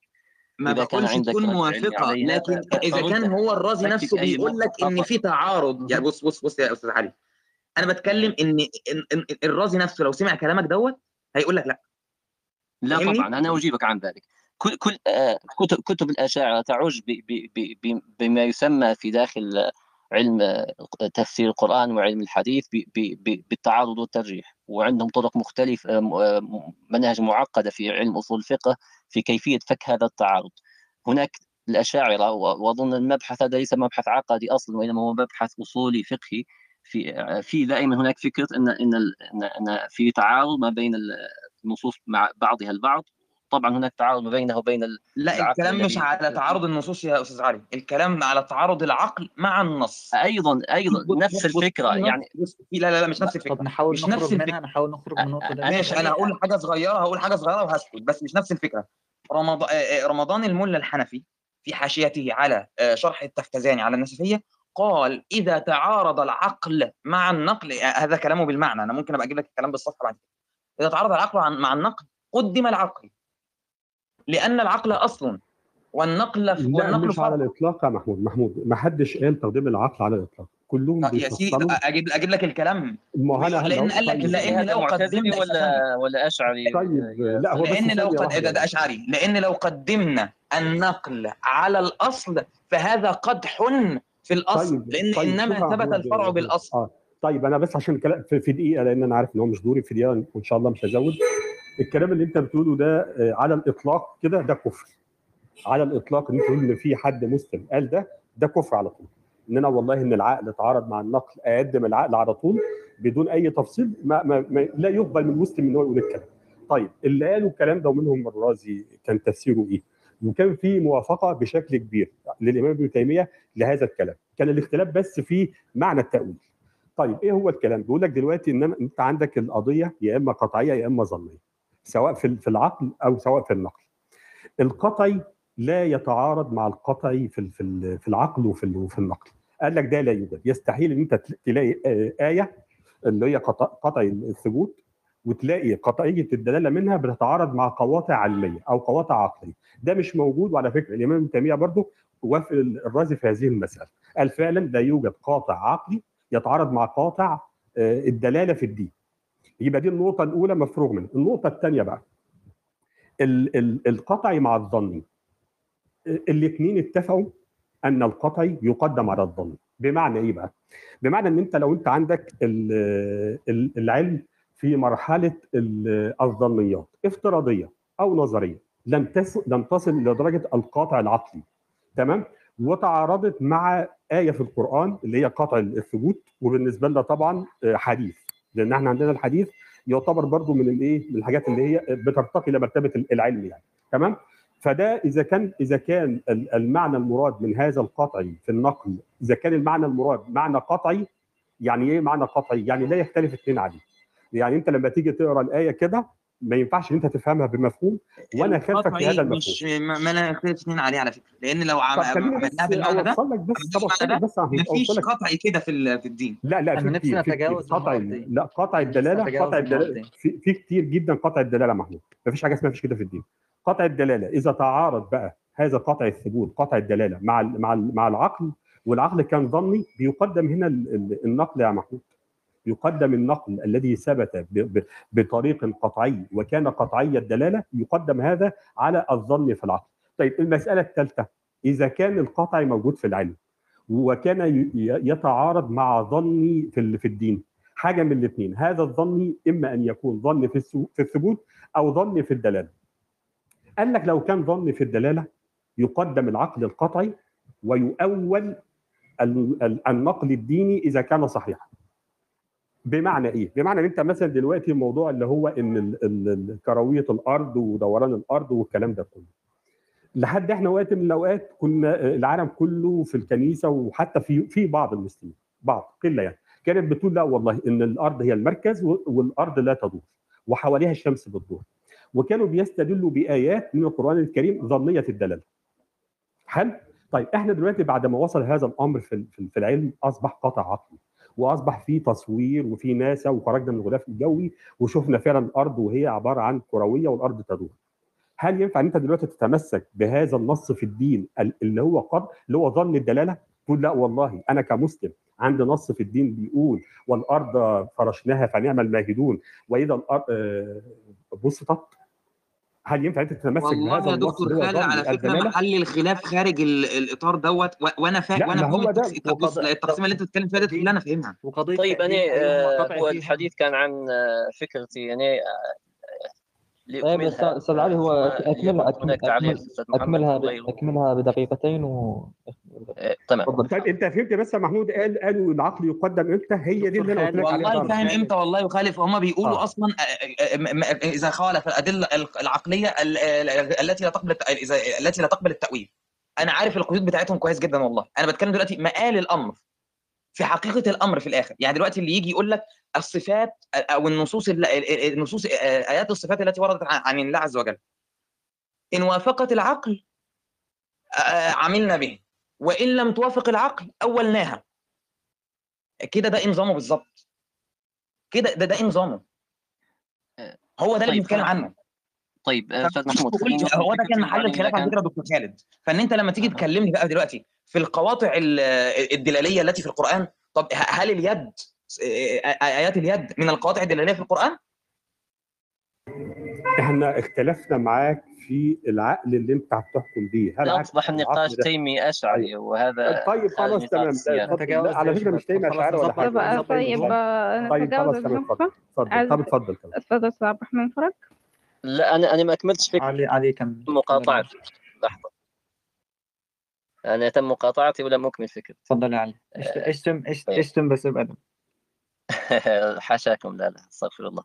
آه، آه، الآن على على قول الأستاذين محمود ودكتور خالد. آه، محمود أثبت أن الأشاعرة يقدمون آه، بعض الأشاعرة أتم... أتمنى لو تبعد عن النقطة دي. يعني أتمنى لو تكمل إيه لا لا لا, لا لن أعود إليها مرة أخرى. أنا كل ما أريد أن أقوله أن أن الفكرة هذه موجودة عند عند الأشاعرة أيضا موجودة عند مدرسة أهل السنة أيضا. آه، ولم يفهم منها أبدا آه، تقديم العقل على النص و- وإه- و- وإهدار وإهدار شأن النص و- و- و- وإهماله آه، ابدا. وإنما كان منهج كما شرحه الآن دكتور خالد باستفاضة في في في كيف يكون أحيانا النص ظني وال- وال- وال- والعقل قطعي إلى ما هنالك. طبعا العقول تت- تتفاضل والآراء تختلف. لكن لماذا دائما عندما عندما يذهب يأتي المعتزله وي- وي- وي- ويتأولون نصا ويخالفون ظاهره. يقال عنهم بانهم يط- يطعنون في النصوص ويهملونها ويتمسكون بالعقل وعندما يفعل ذلك غيرهم من أهل السنة لا يقال عنهم مثل ذلك. آه، و- وأنا استشهدت بابن تيمية لأنهم يقولون مثل ذلك في الأشاعرة. ف- فكنت آه، أردت أن أقول أن ما تقول ما تقوله عن غيرك يقوله غيرك عنك. هذه نهاية النقطة هنا. النقطة الأخيرة في في في أنا كنت أتحدث عن آه، كلامكم في في في مسألة ال- أهل الفترة. آه، أخبرتكم أن أن أن أن أن الأشاعرة عندهم آه، فكرة إن السرقة والقتل وال- وهذه ال- الأشياء التي التي توافق كل العقول السوية على على على كونها أشياء سيئة محسوبة على القبح آه، هم يرون أنها ليست قبيحة أصلا. فهنا آه، لا أظن حتى النص يش- يشهد للأشاعرة في في قولهم هذا. آه، فرجم المعتزلة بأنهم يخالفون النص في هذه المسألة هو هو شيء آه، غريب آه، جدا يعني. آه، وأظن حتى التيمية يوافقون آه، المعتزلة في هذه المسألة تحديدا. آه، السؤال الذي آه، طرحه الإخوة هنا عن فائدة إرسال الرسل إذا إذا كان التحسين والتقبيح يدرك بالعقل الفائدة يقولونها يقول أهل السنة أنفسهم آه، فائدة إرسال الرسل ليست فقط الإخبار عن الغيبيات وإنما فائدتهم أيضا التذكير آه، مبشرين ومنذرين آه، وفي آية أخرى يقول الله تعالى وذكرهم بأيام الله وهذه هي أيضا فائدة العلماء يعني إذا إذا قلنا الرسل الدين الأصلية البلاغة يا أستاذ علي. البلاغ البلاغ دي دي الفائدة الأساسية من الرسل.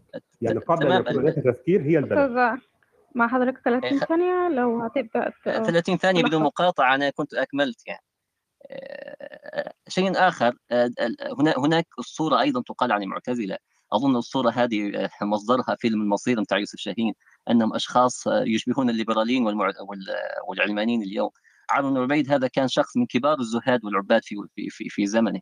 كان أبو جعفر المنصور يقول مثلا آه، آه، ألقيت الحب للناس فالتقطوا كلهم إلا عمرو إلا عمرو بن عبيد آه، وكا- كان مشروع الحسن البصري بشكل أو بآخر هو محسوب على على القدرية يعني لأنه كان يقول يقول بالقدر قتادة بن دعامة السد- السدوسي وهو من كبار المحدثين ورجال الحديث وإذا قرأت الحكم عليه في في كتب الرجال. ر- رثاه يا علي آه، أنا أنا أنا أنا سأفعله علي الآن. علي فالمعتزلة وقولهم أصلا في في في في مرتكب الكبيرة. وقولهم أصلا في مرتكب الكبيرة يدل على أنهم ليسوا أشخاص آه، ليسوا أشخاص آه، آه، متملصين من هذا الدين و- وأشخاص آه، مثلهم مثل الزنادقة بل هم أشخاص عباد زهاد وأقوالهم كلها حتى مسائل ال- الخمسة زي العدل والتوحيد الأمر بالمعروف والنهي عن المنكر هي تدل على على على حماس شديد لهذا الدين وليس ولا تدل على عكسه كما يروج كارهوه ومشانئه. شكرا جزيلا. شكرا لك يا أستاذ علي. آه، حد من المدرسة عنده تعليق؟ أنا بس كنت عايز أقول لجملة حكاية إن الخليفة المنصور أصلا رثى عمرو بن عبيد ويقال إن لم يوجد في التاريخ خليفة رثى من هو دونه إلا إلا عمرو بن عبيد. من من إن هو كان كان عابد آه، لدرجة كبيرة جدا جدا يعني. لا ولأنه كان بيوافقه في المنهج يا اخ محمد. يعني أنت عارف المنصور لم ده يكن معتزليا أصلا. في الوقت ده ما كانش لسه لا الاعتزال لا وصل لل ابدا لم يكن ما أصلا. موضوع في الدولة العباسية في الوقت لا ده. طبعا وحتى وعظوا حتى في الموعظة الشهيرة جدا بتاعته ديت اللي بكى فيها المنصور وبتاع وحاجات زي كده اللي بكى فيها وبتاع والناس قالوا له أنت أثقلت على الخليفة وفضل يتكلم معاه لحد ما دمعت عيناه يعني. فهو أصلا لم يكن لم يكن معتزليا بالأساس عشان نقول كان يوافقه يعني. طيب تمام. آه أنا لازم أمسك لكم stop آه عبد الرحمن معاك ثلاث دقايق. ممنوع مقاطعة من أي حد حتى لو moderator ولو حد عنده تعقيب يحتفظ بيه بعد ما يخلص. هو مش هاخد 30 ثانية أصلا. هو أنا زي ما بهتم بنشأة المذاهب بهتم بنشأة آه، أصحاب المذاهب يعني. أصحابها مش بمعنى أرباب المذهب ولكن المنتسبين للمذهب يعني. فأنا زي ما خدتنا كده يا رضا في رحلة يعني في نشأة المذهب المعتزلي و و يعني إيه اللي أدى بيهم للقول بالأقوال دي؟ فأنا كان نفسي يعني بس أنا طبعا عارف إن الطلب ده طلب شخصي شوية يعني فكان نفسي إن أنت تحكي لنا كده ولو في عجالة يعني أنت إيه التدرج اللي أنت مشيت فيه لغاية ما وصلت للاعتزال؟ يعني هل مثلا انطلقت من منطلق معين وبعد كده لقيت يعني هل مثلا أنت كنت نفترض مثلا أشعري بعد كده سمعت إن المعتزلة موجودين ولا انت كنت أشعري وكان عندك اعتراضات على حاجات معينة فلقيت إجابتها عند المعتزلة؟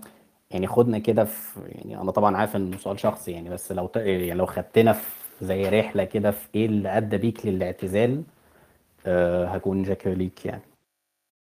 اعمل لي stopwatch علياء ولا مش علياء ولا إيه؟ هو موجود. آه، أنا هعملك 30 ثانية معاك 30 ثانية تلخص حكايتك كلها.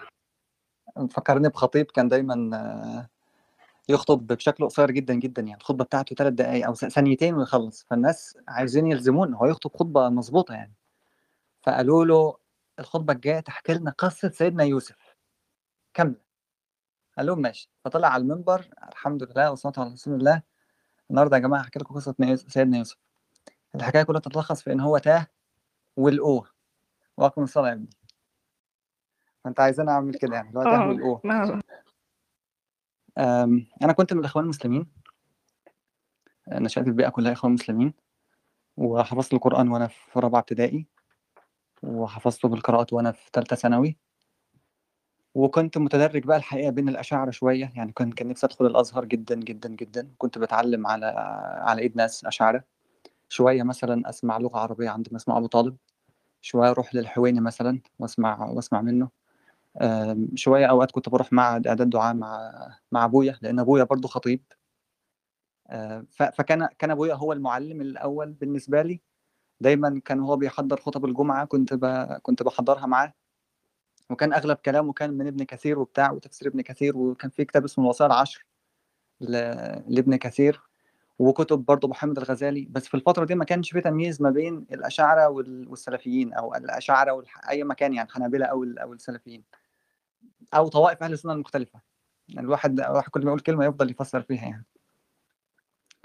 الحاجة التانية الإخوان ما كانوش مهتمين بالعقيدة قوي. يعني إحنا بما إنهم كانوا مهتمين بحكاية الجانب السياسي فكان يقول لك أنا يعني أنا فاكر مرة المسؤول عني إن إحنا كنا بنروح وكل يوم بيكون لنا ورد قرآني بيكون لنا مثلا حديث بنحضره بيكون لنا حاجة كده يعني. فما كناش بناخد عقيدة. فبيقول أنا مش عارف أصلا الناس بتتكلم في العقيدة ليه. هي العقيدة أن تؤمن بالله وملائكته وكتبه ورسله واليوم الآخر بس وخلاص. يعني أنا كان بيستغرب إن الناس اللي بتتكلم في العقائد بتتكلم في العقائد ليه؟ وأنا كنت مقتنع بده. إن خلاص ما إحنا بنقول الإيمان بالله والملائكه والكتب والرسل خلصت يعني. إيه إيه إيه القصة يعني؟ لكن الموضوع بدأ لما كنت في في روسيا. آه الموضوع بدأ في الأول ثورة على فكر الإخوان أول ما دخلت السجن يعني.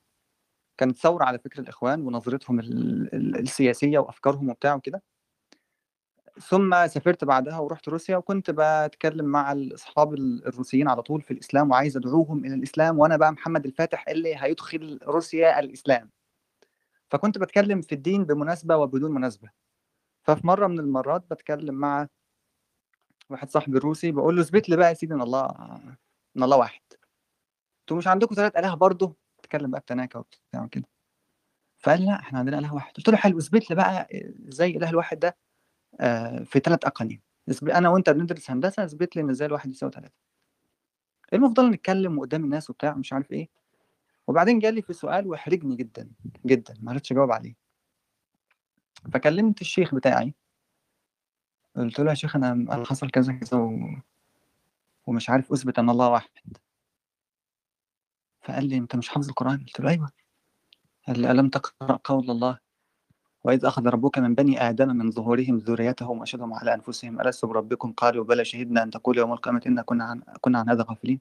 قلت له آه. قال لي اذا إحنا ربنا أشهدنا على أنفسنا واقررنا له بالوحدانيه فقلت له يعني لما أروح أكلم صاحبي ده.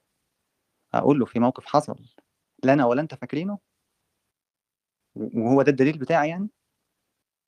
يعني في موقف وإحنا في عالم الذر لا أنا ولا انت فاكرينه إحنا قلنا ان الله واحد وخلاص كده خلصت القضية يعني.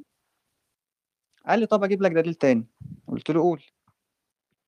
قال لي ألم يكن للرسول كل مولود يولد- على الفطرة فأبواه يهودانه أو يمجسانه أو ينصرانه؟ وما قالش أو يمسلمانه لأن الإسلام هو الفطرة. قلت له ده برضو ادعاء ممكن يدعيه أي دين. يعني ممكن واحد مسيحي يجي يقول لك كل مولود يولد على الفطرة فأبواه يهودانه أو يمسلمانه. وما يقولش ينصرانه لأن النصرانية هي الفطرة. ولو أنت راجل بقى روح اسألها بقى. أنا بقول لك أنا دين الفطرة. واحد يهودي يقول لك اليهوديه الفطرة. طب نتأكد إزاي؟ روح اسألها. شوف بقى رقم تليفونها ولا روح اسألها بقى. فإيه الفكرة؟ ما كل واحد يقول لك أنا الفطرة وخلاص. فقلت وبدأت أتكلم مع بعض الناس ولكن للأسف ما ما وجدتش حاجة يعني. كلمت الشيوخ الشيوخ بيخ- بيخافوا من القضايا دي. كلمت كذا حد في الأزهر كنت بخاف وأنا بتكلم معاه أصلا. وده موجود لحد الآن. في أنا في بعض الرومات على كلاب هاوس أنا بخاف أتكلم فيها أصلا. بخاف أقول أنا معتزلي أصلا قدامهم. بخاف أقول رأيي في قضية ما من القضايا المشهوره لحد الآن يعني. فكان يجي يكلمني ويكون عندي اعتراض على الكلام اللي هو بيقوله وأنا مش قادر أقول إن أنا عندي اعتراض لأن عارف إن هو لن يقبل أصلا هذا الاعتراض لن يقبل أصلا يسمع طرف مخالف. فبدأت في رحلة بقى العقائد بقى. لا تعالى كده هاتها كده من الأول وجديد وهاتها في قضايا العقائد وبتاع ومش عارف إيه واحدة واحدة في كل في كل المواضيع الموجودة دي. وملت للعقيدة الأشعرية في البداية. ال ال ال ال ال العقيدة السلفية برضو ما اقصدهاش حرفيا يعني آه، كانت كانت صعبة صعبة صعبة الفهم وما لم أقتنع يعني لم لم لم أطل فيها كثيرا أصلا يعني. يعني لم لم لم أعطاها اهتمام. إنما الاشاعره هم اللي كانوا إيه يعني الموضوع يستحق النظر.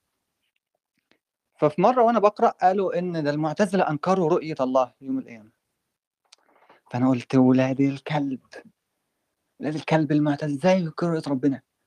ألم يقرأ؟ يعني ما كانش عندهم الآية؟ وجوه يومئذ ناظرة إلى ربها ناظرة. ولكن لوهلة كده قلت طب طب ما تقرأ كده هما بيقولوا إيه؟ يعني ما أكيد المعتزلة دول فيهم ناس كبيرة وأكيد عارفين الآية دي. يعني مش أول مرة يلاقوا آية وجوه يومئذ ناظره إلى ربها ناظره يعني. فحاول كده تقرأ لهم. وقرأت ليهم بدأت بدأ الموضوع من حكاية رؤية الله يوم القيامة. و... ودخلت بقى ما عرفتش أطلع بقى منهم بقى. لقيت لقيت الناس بتحترم أخلاقي في حكاية التحسين والتقبيح العقلي.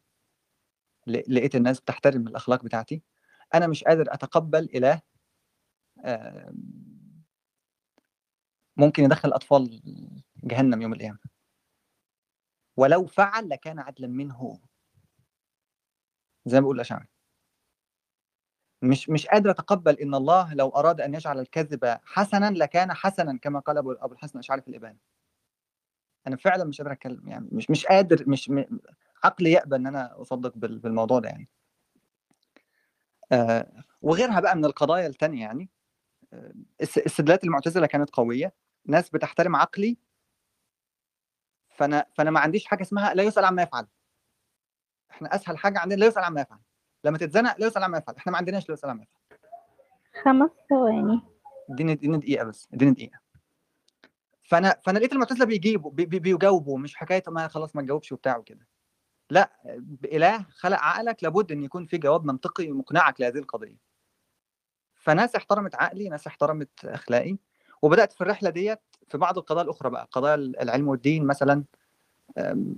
أنا حضرت دورة كاملة في جامعة كامبريدج بس في حكاية العلم والدين بس في الحتة دي كلها. رحت جامعة كامبريدج أقول لهم قولوا لي أنتوا الدنيا ماشية إزاي في القضايا دي؟ كانوا بيتكلموا في أكتر النظريات الموجودة وبتاع وحاجة زي كده. بس زي ما قلت أنا أزعم إن ما يجعلني مسلم الآن يعني الشيء الوحيد اللي يبقيني على الإسلام هو مذهب المعتزلة. ولو لم أكن معتزليا لا كفرت يعني. والله قوية منك يا محمد.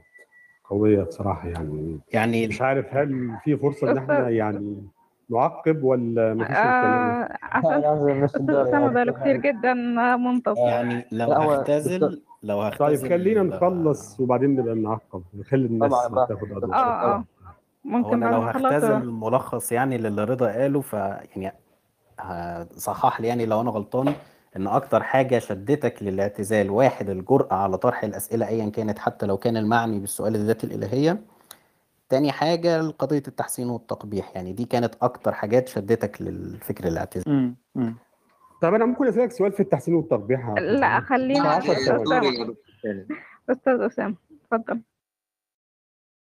طيب السلام عليكم آه، تحياتي للجميع. محمد آه، أنا هلتزم طبعا بال- بالموضوع بتاع الغرفة ومش هرد في كلمة كده اتقالت على القرآنيين يعني بس anyway مش مش ده موضوعنا. والله ما قصدتها والله ما قصدتها ما فيش مشكلة ما فيش لا لا بس هي اتقالت إن أنتوا بتقولوا الكلام كان موجه بالتالي لياسر أنا وقتها آه أنا أقصد إن الإدعاء ال... ال... مش مجرد إن آه، حد يدعي القرآنيين لم. لم يسموا أنفسهم بقرآنيين على فكرة. ما سم... ما حدش س... اللي سمنا اللي سمى قرآنيين أنت عارف الأزهر هو الذي أطلق هذا الاسم على أحمد صبحي منصور واتباعه آه، ف يعني التسمية لم تأتي من من من من طرفهم يعني اولا. ثانيا القرآنيين ما بيقولوش إن إحنا ب... ب...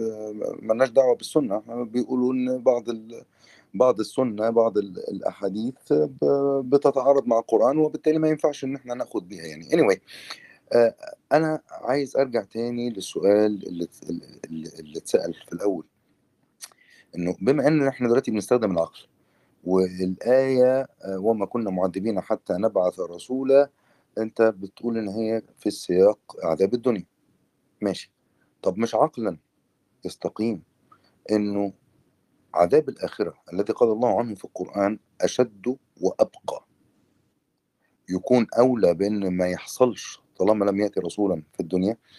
آه بعدين ال- النقطة الثانية حضرتك استشهدت بقوله آه تعالى لئلا يكون للناس على الله حجة بعد الرسل.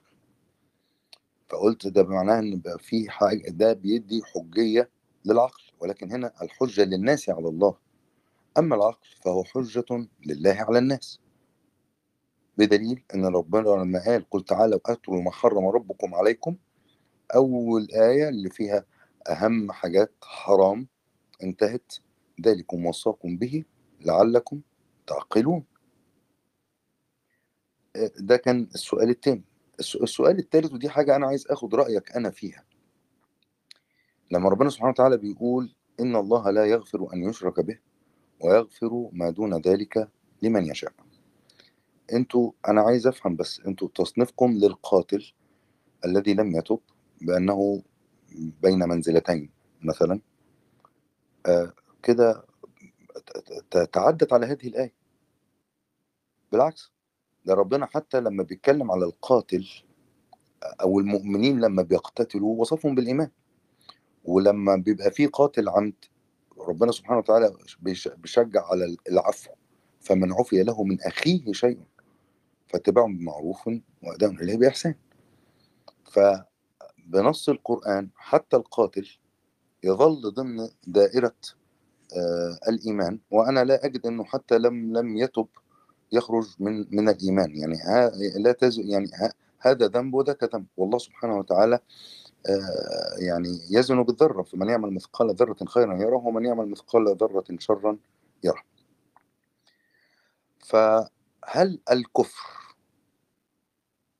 أنا سؤالي ليك باعتبار العقل حجة. هل الكفر إنسان لم يهتدي إلى الله أو إلى وجود الله أو اكتفى بأن يكون لا أدريا؟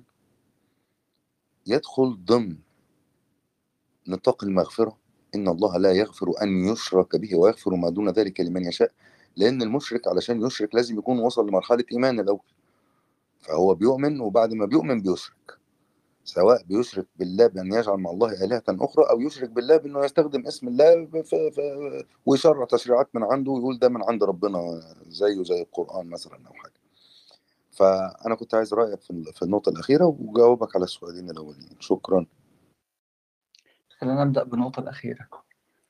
إحنا بالنسبة لنا الآية بتاعت آه، إن الله لا يغفر أن يشرك به ويغفر ما دون ذلك لمن يشاء دي بالنسبة لنا آية عامة تخصصها آيات أخرى. لو هي دي بس الآية الوحيدة في القرآن كنا قلنا سمعا يا رب وطاعة.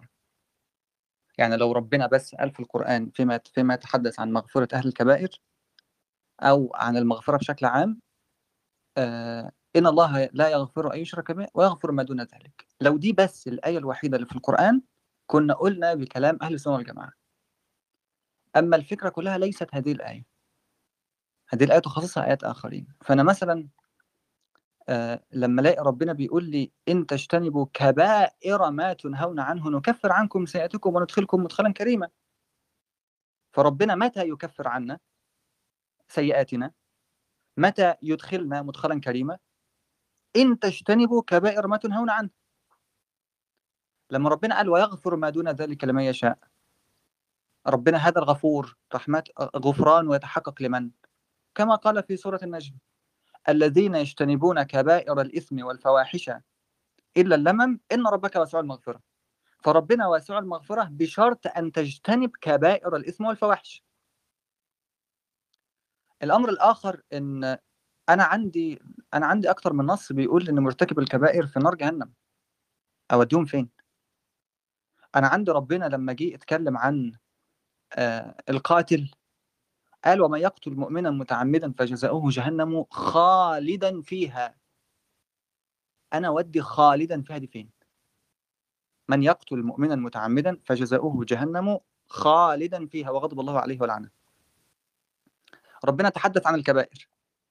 وقال في البقرة ذلك بأنهم قالوا إنما البيع مثل الربا. وأحل الله البيع وحرم الربا. فمن جاءه موعظة من ربه فانتهى فله ما سلف وأمره إلى الله ومن عاد أي إلى الربا فأولئك أصحاب النار هم فيها خالدون. ربنا بيقول لي ومن عاد فأولئك أصحاب النار هم فيها خالدون. أقول لأ مش خالدون. لما ربنا يجي يكلمني مثلا عن الزنا والذين لا يدعون مع الله إلها آخر ولا يقتلون النفس التي حرم الله إلا بالحق ولا يزنون. وما يفعل ذلك يلقى أثاما. يضاعف له العذاب يوم القيامة ويخلد فيه. أودي ويخلد فيه فين؟ ربنا تحدث عن الميراث. في, في النساء لما خلص آيات الميراث كان بتقول يا ربي تلك حدود الله تلك آه تلك تلك حدود الله ومن يطع الله ورسوله. يدخله جنات تجري من تحتها الأنهار خالدين فيها وذلك الفوز العظيم. ومن يعص الله ورسوله ويتعدى حدوده يدخله نارا خالدا فيها. أعمل إيه مع الآيات دي؟ لو حد وجد حل الايات ديت أنا ما عنديش إشكال. ما أيوه عنديش مع إشكال حلها هو حلها طيب حلها اخ في آية محمد أنت قلت إن عندك في الفكرة يا دكتور خالد من فضلك. الفكرة دكتور ما خالد ما من فضلك. هكمل هكمل طيب هكمل طيب. فإحنا إحنا ما ابتدعناش اللي جاي يقول لك هم اللي بيتبعوا هو هو النص اللي قال كده. يعني خلود مرتكب الكبيرة في نار جهنم أنا ما اخترعناهوش. إحنا استقرأنا القرآن لقينا القرآن قال لي ما القاتل دي عقوبة يا محمد محمد عارف دي دي عقوبة. ولكن ربنا ال- ال- الغفران الغفران استثناء من العقوبة. فهو في مشيئة الله. ما أنا جاي يعني واحد برضو. يستحق يستحق إن هو يخلد في نار جهنم بسبب كبيرة ارتكبها ولم يتب منها. طب ما أنا عندي آيات خاصه الغفران. ما أنا بقول أنا عندي ايات خاصه الغفران. لا أنا ربنا الآية أنا دي ما لما ربنا يقول لما ربنا يقول إن تجتنبوا كبائر ما تنهون عنه نكفر عنكم سيئاتكم. حضرتك بتقول لي أنت ممكن ترتكب الكبائر والله يكفر عنك برضو طب طب ما أنت إيه كده الآية أنت كده ما فرقتش بين ال... بين بين الكبائر وبين السيئات. لا أنا بتكلم عن الكبائر إحنا مش بنتكلم عن السيئات. أنت الآية اللي أنت قريتها دلوقتي بتقول إن تجتنبوا كبائر ما تنهون عنه نغفر لكم سيئاتكم ولا آه نكفر عنكم سيئاتكم؟ والكبائر إيه؟ والكبائر إيه يعني؟ حسنات؟ لا مش حسنات. أمال مش حسنات. سيئات. أنا أنا سيئات؟ ان يعني هل... بس أنت بتتكلم في تكفير حاجة تكفير السيئات حاجة ومغفرة الذنوب حاجة تانية. دكتور الآية بتقول إن تجتنبوا كبائر ما تنهون عنه نكفر عنكم سيئاتكم. حضرتك بتقول لي لا. ربنا ممكن يكفر عننا السيئات حتى وإن فعلنا الكبائر. لازمة الآية دي إيه بقى؟ يا يا محمد. ده ده نفس نفس القصة مرة تانية. في فرق بين المغفرة وبين التكفير. طيب سؤال معلش يا اخ محمد. أنت قلت لي في النظرية المعرفية في الأول للمعتزله قلت لي والله إحنا بناخد بالسنة. أنا ما شفتكش حتى تجيب بأي حديث في السنة وأنت بتتحاول مع طب معلش يا دكتور خالد من فضلك بس يعني آه، لا لا سريع. في النقطة ديت يعني هل ده منهج المعتزلة إن هم يعني لا يغيروا أي انتباه للأحاديث في الباب. يعني أنت وأنت بتتكلم دلوقتي على حكم مرتكب الكبيره في عندك أحاديث كتير جدا تفهمك المعنى ده. يعني من قال لا إله إلا الله دخل الجنة رغم أنف أبي ذر. يعني آه، وأحاديث تانية يعني. فأنت يعني موضوع السنة أنا أنا شايفك إن أنت ما احتجتش بأي حديث. احتجاجك كله بالقرآن. ده مذهب المعتزلة؟ إن عندهم السنة ليست من من مصادر آه، المعرفة؟ لا لا ابدا ابدا. أنا هقول ربنا لما ربنا بيقول لي أن القاتل جزاؤه جهنم خالدا فيها وأروح أقول لإنه لا إله إلا الله دخل الجنة؟ لا لا شفاعات لا لاهل الكبائر من جهنم أمتي. آه دي شفاعات لاهل يا- الكبائر من آه يا بالنسبة لك اتفضل مش يا مش مصدر؟ يعني حديث في سنن خالد أبي داوود يا دكتور خالد. حضرتك على راسنا بس بالله عليك آه، يعني اتفضل يا رضا. الحديث ما بين رضا ودكتور أسامة طيب، يعني مرة مرة تانية يا محمد. إن في عندي مادة في القانون اللي يرتكب الذنب الفلاني ممكن توصل بيه عقوبته لكذا. طيب مش مش في حاجة اسمها عفو؟ آه في في حاجة اسمها عفو. ده العفو ده مضمون؟ لا مش مضمون. محدش قال بقى إن هو مضمون. اللي اللي بيرتكب الكبيرة وما تابش منها مش مضمون إن هو يدخل ضمن دائرة المغفرة. ده معنى الآية. ودي بتدي أمل إنه حتى لو حد مات على كبيرة قدامنا وما كانش تايب منها ما نقدرش نجزم ونقول إن هو في النار. ليه؟ لأنه قد يدخل بهذه الآية في المغفرة. الآيات بتاعت إن تجتنبوا كبائر ما تنهون عنه ما ما ما ما, ما جابتش ما لهاش علاقة بالمغفرة ليها علاقة بتكفير السيئات. لا ابدا. في النجم في النجم لها علاقة في الم... بالمغفرة. ربنا قال الذين يجتنبون كبائر الإثم والفواحش إلا اللمم إن ربك واسع المغفرة. ممكن طيب تستخدم آية الوعيد يا يا أستاذ محمد؟ هل الآية فيها أسلوب حصر؟ لا إله إلا الله. ما أنا بقول بقى يا دكتور دلوقتي مين بقى مين بقى اللي بيلف ويدور بقى على الآيات؟ لا أنا مش الآن بقى مين الان ه- الان هل بقى الآن بقى حصرت مين. مين اللي بيلف ويدور؟ المغفرة؟ هل الآية حصرت المغفرة في الذين يجتنبون كبائر الإثم والفواحش إلا اللمم ما هو أيوه ما هو ربنا بيقول الذين يجتنبون كبائر فين الإثم فين فين الحصر؟ ما معنى ده؟ ما معنى الآية لو ما فيهاش حصر ربنا جايبها لي يفيد يقول لي إيه؟ لو ربنا جايبها فيهاش لك علشان علشان لو ما كنت فائده بتعمل ما فائده الايه دي يا دكتور دكتور. عشان ما فائده الايه دي ما زي يعني زي لو قل يا لو ربنا الذين أسرفوا على أنفسهم لا تقنطوا من رحمة الله. نفس الفكرة. آه لا لا السياق بتاعك هنا سياق واحد حي لسه بيشتغل. يا دكتور لسه دكتور بيشتغل تقدر لسه تقول لي تقدر اجتنب الكبائر عشان تدخل في تقدر تقول لي يتغفر لك اللي فات. طب يا دكتور تقدر تقول لي لو ربنا بيغفر الكبائر لازم إيه إيه الإفادة اللي الآية دي أفادتها لي؟ أو الثلاث آيات دول اللي أفادوه لي إيه إيه استفدت أنا إيه يعني؟ استفدت إن أنت وأنت عايش تقدر تتوب. طب ما أنا عارف ربنا ما أنا. عارف إن أنا تايب بعرف أتوب من أي حاجة. لا مش مش شرط يعني. إيه إيه اللي دخل. الكبائر؟ ما دام ربنا بيغفر الذنوب ليه قال لي أنت اجتنبوا الكبائر فدي فاستفدت أنا إيه؟ إيه إيه إيه المعلومة الإضافية اللي الايه دي بتقدمها؟ هو الشيخ محمد لو سمحت لي آه هذه الآيات نزلت في المستحيل الله يرضى عليك. ولا بد أن نحملها على هذا الكلام وإلا كان في القرآن تناقض. فالله سبحانه وتعالى لما يقول إن الله لا يغفر أن يشرك به ويغفر ما دون ذلك لمن يشاء. فإذا ما دون الشرك الله سبحانه يدخل تحت مشيئة مغفرة الله سبحانه وتعالى. الآن ما دون ذلك هذا صيغة عموم عندنا في في أصول الفقه وهذا يعم الكبيرة والصغيرة. الآن الآيات الأخرى نعم الآيات الأخرى نحن الآن بين خيارين إما أن نخصص هذه الآية العموم في هذه الآية إن الله لا يغفر أن يشرك به ويغفر ما دون ذلك لمن يشاء نخصصها ونقول نستثني منها. الكبائر هذا خيار. عندي خيار آخر. آه عندي وعندي خيار آخر وعندي خيار آخر اللي هو ما أجمع عليه أهل السنة والجماعة وما شهدت له أحاديث النبوية آه، المتكاثرة وما شهدت له آه، أفعال الصحابة الكرام من أن الله سبحانه وتعالى وما شهدت له أسباب نزول الآيات من الله سبحانه وتعالى آه، آه، يعني آه، أراد بهذه الآيات المستحل للزنا والمستحل لعدم توريث والذي لا يرضى بأحكام الله سبحانه وتعالى.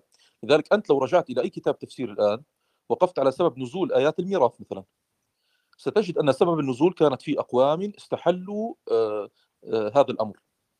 لا لم تنزل في أقوام مثلا هو ظلم أخته لم يورث- يورثها أو ظلم ابنه لم يورثه ما إلى ذلك. فيعني الآن أصوليا إما أن تخصص عموم إن الله لا يغفر أن يشرك به ويغفر ما دون ذلك من شاء أو هذا العموم أو أن تحمل الآيات الأخرى على توجه الآيات الأخرى على معنى الاستحلال. وتوجيهها إلى معنى الاستحلال موافق للإجماع أولا بعدم تخليد أصحاب الكبائر بالنار هذا الأمر الأول. ثانيا موافق لأسباب النزول ارجع إلى الطبري وأسباب نزول آيات المواريث.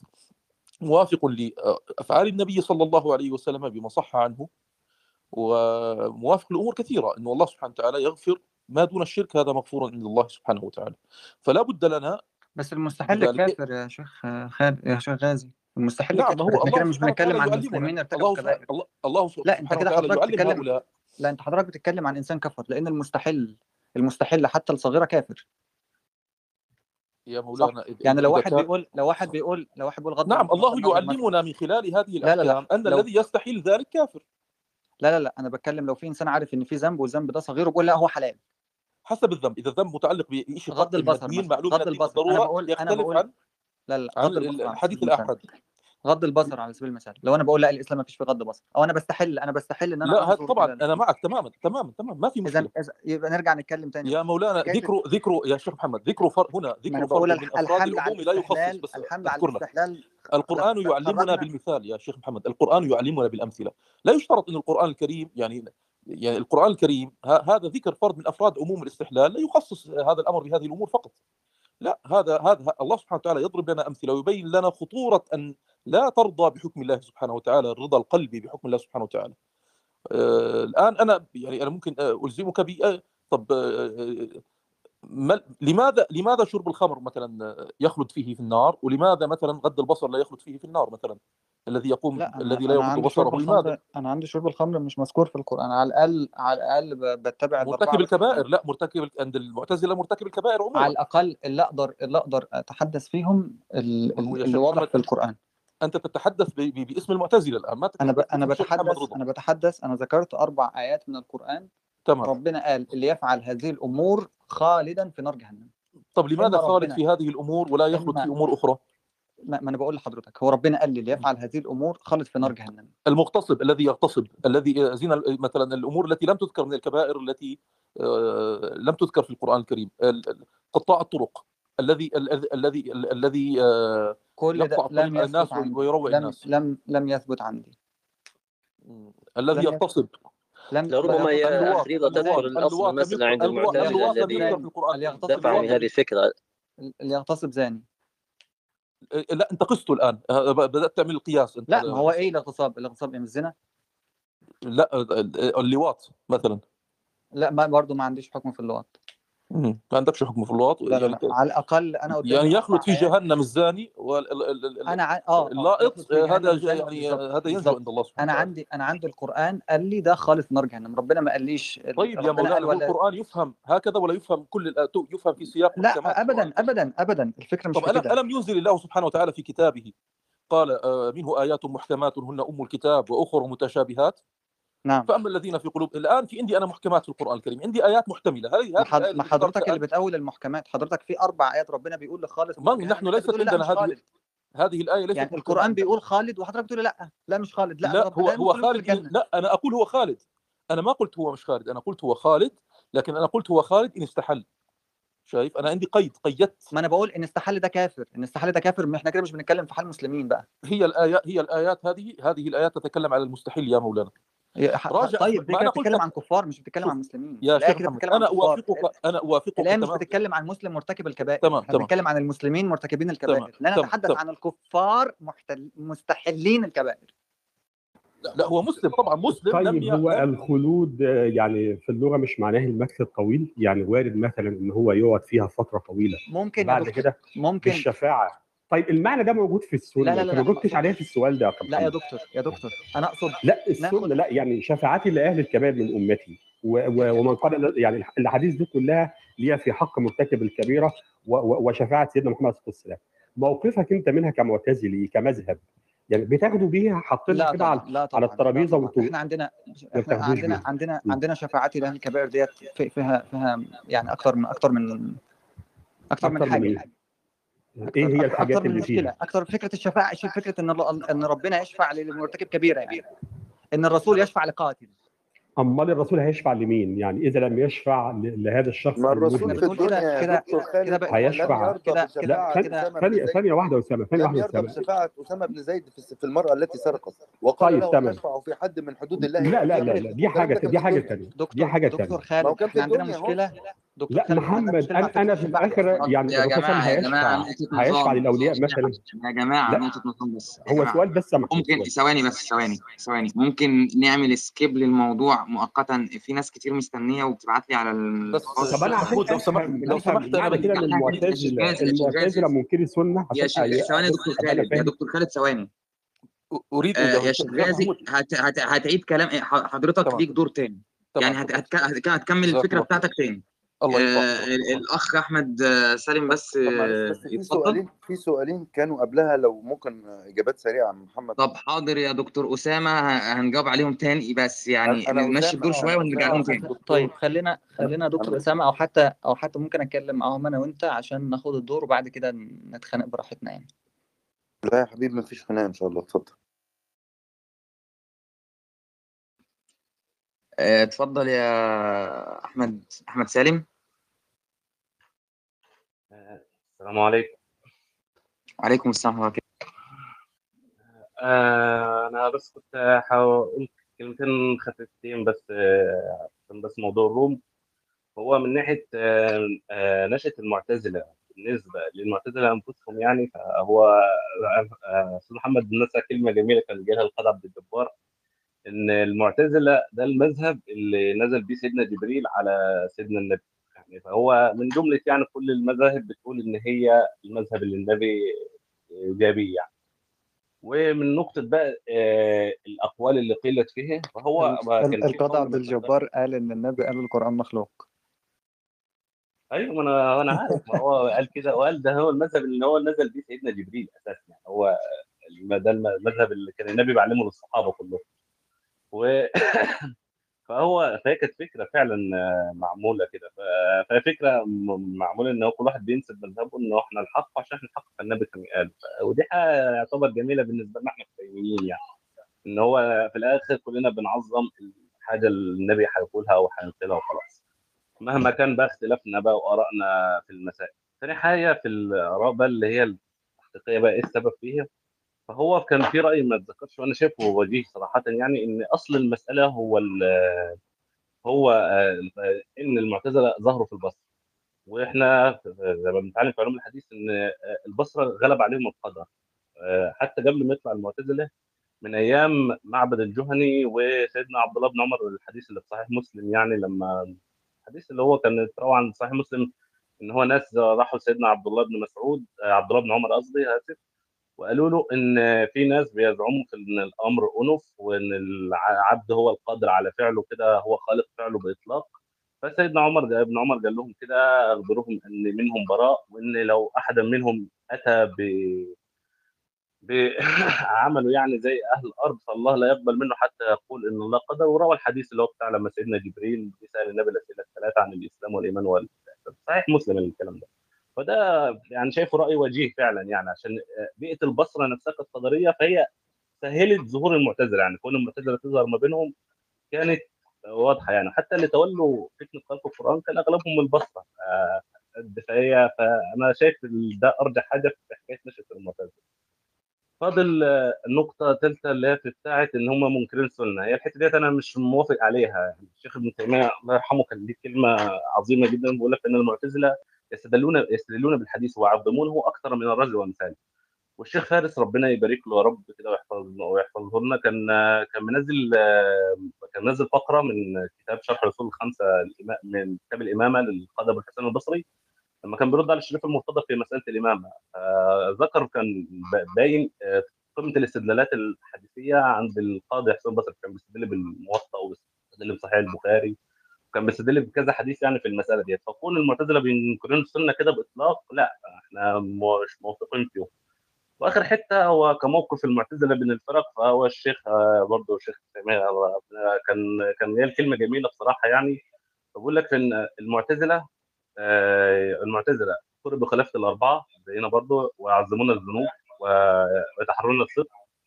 فلا يختلف ولا يختلقون الكذب ولا يتخذون دارا غير دار الإسلام ولهم كتب في تفسير القرآن ونصر الرسول ولهم محاسن كثيرة زي إنهم وقد وقد ذهب كثير منهم إلى ديار الكفار فأسلم على أيديهم خلق كثير وهم قصدهم إثبات الله وتوحيده ورحمته وحكمته وصدقه وطاعته وأصولهم الخمسة عن هذه الصفات الخمس لكنهم غلطوا في بعض الصفات غلطوا في بعض ما قالوه يعني في هذه الأصول الخمس ف فإيه فنسأل الله العظيم يعني أن يهدينا وسائر إخواننا الصراط المستقيم و وربنا يجمعنا يا رب كده كلنا هي تحت ظل رحمته وتعطى يا رب ورب تكون كلمه خفيفة. في تعقيب لحد من المودريتور لا خلي خلي الناس تكمل مداخلاتها يعني. طيب تمام. أنس؟ دقيقة إن شاء الله لأن عندي آه، ضجيج ما دقيقة فقط أنا معكم. دور ما عقبال ما السلام عليكم. مم. هناخد دور عبال ما مع حضرتك ثلاث دقايق زين. آه بالنسبة لفرقة المعتزلة أنا أرى أن المعتزلة لم تنشأ وإنما هي أخي خالد أنا خالد تسمح لي بارك الله فيك. لأني أنا منذ مدة منتظر دوري يا أخي خالد. كنت أرسلت أحد الإخوة آه. كنت أرسلت أحد الإخوة يعني قلت لهم أنا لا أسمع شيئا لأنني في الشارع وعندما يصل دوري إن شاء الله راح أذهب إلى مكان ربما قد يسمع فيه صوتي. الآن مسموع إخواننا؟ آه اتفضل يا أستاذ أنس. آه، نتكلم يعني عن نشأة المذاهب الإسلامية. يعني صراحة هذا من المواضيع الجميلة ال- المعتزلة بالخصوص. لكن قبل أن نتكلم عن المعتزلة وعن ال- الاعتزال لابد يعني أن نتطرق إلى ما قبل الاعتزال وأنا أقصد هنا ال- ال- ال- ال- الجهمية وعن ظهور المدرسة العقلية بصفة عامة. فلأن ال- الأساس البلاء والشقاء وهم يعني حاملي لواء مقدمي العقل والآراء على كتاب الله وسنة نبينا صلى الله عليه وسلم. فكان رجل يدعى الجهم بن صفوان هذا الخراساني الذي آه، توفي في نهاية ال- ال- ال- ال- ال- الربع الأول من القرن الثاني الهجري. وكان في للأمانة الجهم كان يعني متحذلقا كثير الكلام والجدال وهو في الحقيقة لم يكن له علم ولا ولا عرف بمجالسة أهل العلم بل بل كلامه وجداله آه، أساسه على آه، التفلسف في الرأي والسفسطة بالهوى. وفيما ذكر العلماء أن الجهم بن صفوان كان استمد يعني فكره من طريقين.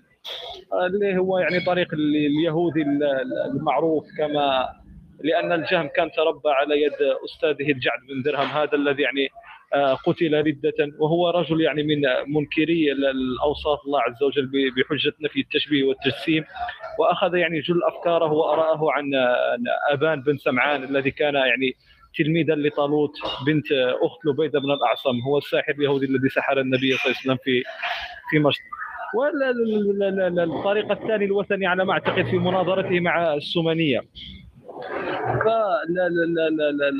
فالمسألة كما قلنا آه، هذا الجعد بن درهم الذي هو تلميذ الجهم وهذا أصلا ان الجهم هو كان يعني آه، يقف على فيما آه، روى أهل ال- ال- التراجيم انه كان يقف على ال- ال- الجذامى ويشاهد ما هم آه، فيه من ال- ال- ال- البلايا ويقول آه، آه، أرحم الراحمين يفعل مثل هذا وهو يعني أنه ليس هناك رحمة في ال- في الحقيقة ولا حكمة وأن الأمر راجع في راجع إلى ال- ال- ال- الجبر وإلى محض المشيئة الخالية من الحكمة والرحمة.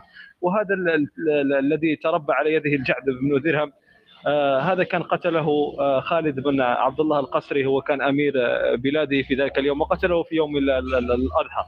ال- ال- المسألة أن ال- ال- الجهم بن صفوان آه، وعلى فكرة يعني أصول الفرق فهم خمسة ومنهم يعني تفرعت 73 فرقة اللي هم الجهمية والقدرية والمرجئه وال- والشيعة والخوارج.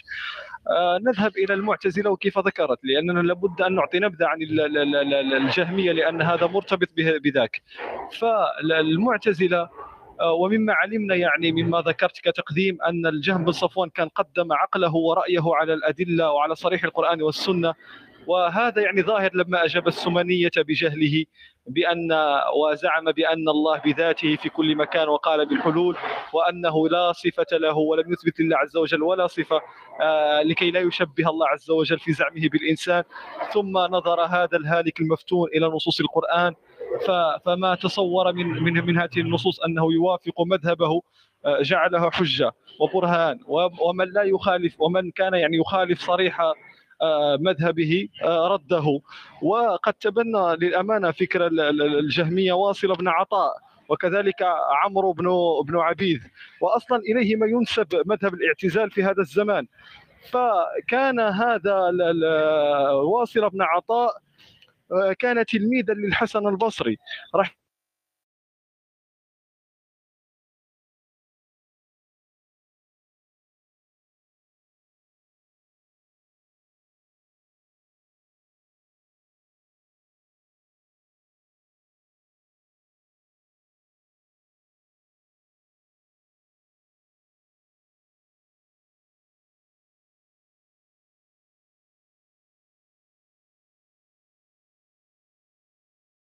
أنا مفيش عامل صوت يا اخوانا؟ يا راح الصوت كمان قطع. أنس موجود؟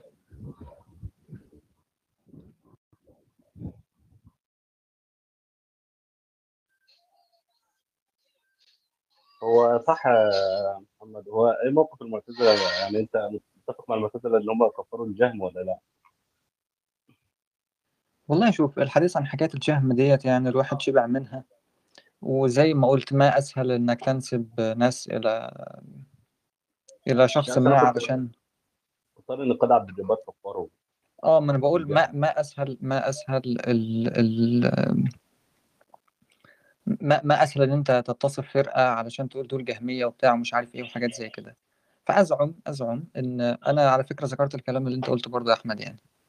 آه، ذكرت الكلام اللي أنت قلته وقلت فكرة القدر وبتاع وحاجة زي كده والموضوع ده. آه، ده اللي قالها أصلا مستشرق سويسري اسمه آه، شتاينر.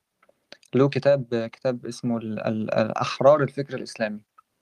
كان بيتحدث فيه عن عن المعتزلة وقال نتيجة ظهورهم كانوا بيسموا قدرية في الأول وبعدين حتى حتى استدل بابن قتيبة. ابن قتيبة رغم إن هو متوفى آه، 200 كام 276 آه آه، آم، كان ورغم إن المعتزلة كانوا موجودين إلا إنه كان بيسموهم قدرية. ما كانش ما كانش بيسموهم معتزلة كان بيسمى قدرية. فقال إن القضية الجوهرية اللي اللي اهتم بها المعتزلة ما كانش قضية مرتكب الكبيرة. كان بالنسبة له القضايا الجوهرية هي قضية القدر وحرية الإرادة. وقال إن هم امتداد فعلا للقدرية وبتاع وحاجة زي كده. ثم بعد ذلك لما المعتزلة أضافوا كلام في الأسماء والصفات والوعد والوعيد وخلق القرآن والحاجات دي كلها. لم لما أضافوا على قضية الإنسان له إرادة حرة لما بقى في آه، معتقدات أخرى لازم بقى ساعتها ال- القدري إنك تكون مجرد قدري بتقول وإنك تكون معتزلي بالحمولة بقى بالحمولة الفكرية الزيادة بقى عن مجرد ال- القول بال بال بالقدر يعني. وأنا كان في حتة بس كان نسيت اذكرها اللي هي فكرة ان انت إن هو واحد عشان خالف في مسألة يعمل فرقة ومذهب. هو ده آه، الرماد دي حاجة غريبة دي حاجة كانت موجودة على ايامهم على فكرة. هي كانت فكرة كده إن هو إن كل مكلف آه، هو مطالب إن بما يؤدي اجتهاده إلى أصول الدين. عشان كده تلاقي في ال- اللي هو المذهب الاعتزالي تلاقي كل مذهب كده في في انشقاقات كتير. يعني مثلا أنت عندك آه، العلاف آه، آه، ليه مذهب؟ اختلف مع النظام بقى ليه مذهب. آه، بعد كده الجاحظ اختلف مع النظام بقى ليه فرقه هو كمان. باقي ليه فرقة؟ ابن ابنه اللي هو أبو هاشم اختلف مع أبوه فبقى ليه فرقة. فكون الاشاعري مثلا عشان لما اختلف في الصلاح والأصلح آه، طلعوا بقى ليه فرقة فأنا شايف جيت متأخر يا أحمد باين. تقريبا فانا حتى فكره ان هو كتاب اللمعه انت لو قريته هتلاقي الكتاب الوحيد في المذهب الاشعري ان نصوص العدل فيه يعني قضيه العدل متساويه مع مع قضيه التوحيد يعني أنا ده دليل ان هو حتى فكر الاعتزالي لسه في اللاوعي بتاعه يعني أنا ما شفتش مذهب كتاب نعم الصوت انقطع عندي يا مشايخ صح؟ أيوه أيوه صح. كمل اكمل إيه لأن لأن أنا في الشارع والله عندي يعني ضعف في النت هكذا يعني. على أي قلت يعني هم كانت لهم صلة صراحة بالحكام وببعض حكام دولة ال- ال- ال- البني العباس وهذه الصحبة يعني استغلوها و ويعني آه، ل- أدت إلى ثقة الحكام بهم. وأدت إلى بدعة كبرى وإلى طامة عظمى مرت بالأمة الإسلامية وعصفت بها في القرن الثالث الهجري.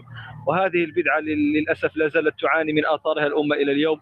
وكان آه، تصدى لها وقام لها ال- الإمام السنة الإمام أحمد بن حنبل رحمه الله ورضي الله عنه قام بها يعني قيامة أمة رحمه الله ورضي الله عنه. وعندهم آه، من أصولهم يعني التي يمكن اختصارها يعني آه، عندهم في خمسة أصول. ومن هذه الخمسة أصول تفرع منها أشياء أخرى. عندهم مثلا أن التوحيد وهذا هو الأصل الأول عندهم التي هي من اصولهم الخمسة والذي هو ستروا تحته تعطيل الصفات. فقد زعموا فيه أنهم أهل توحيد وخاصته والمنزهون لربه عن التشبيه.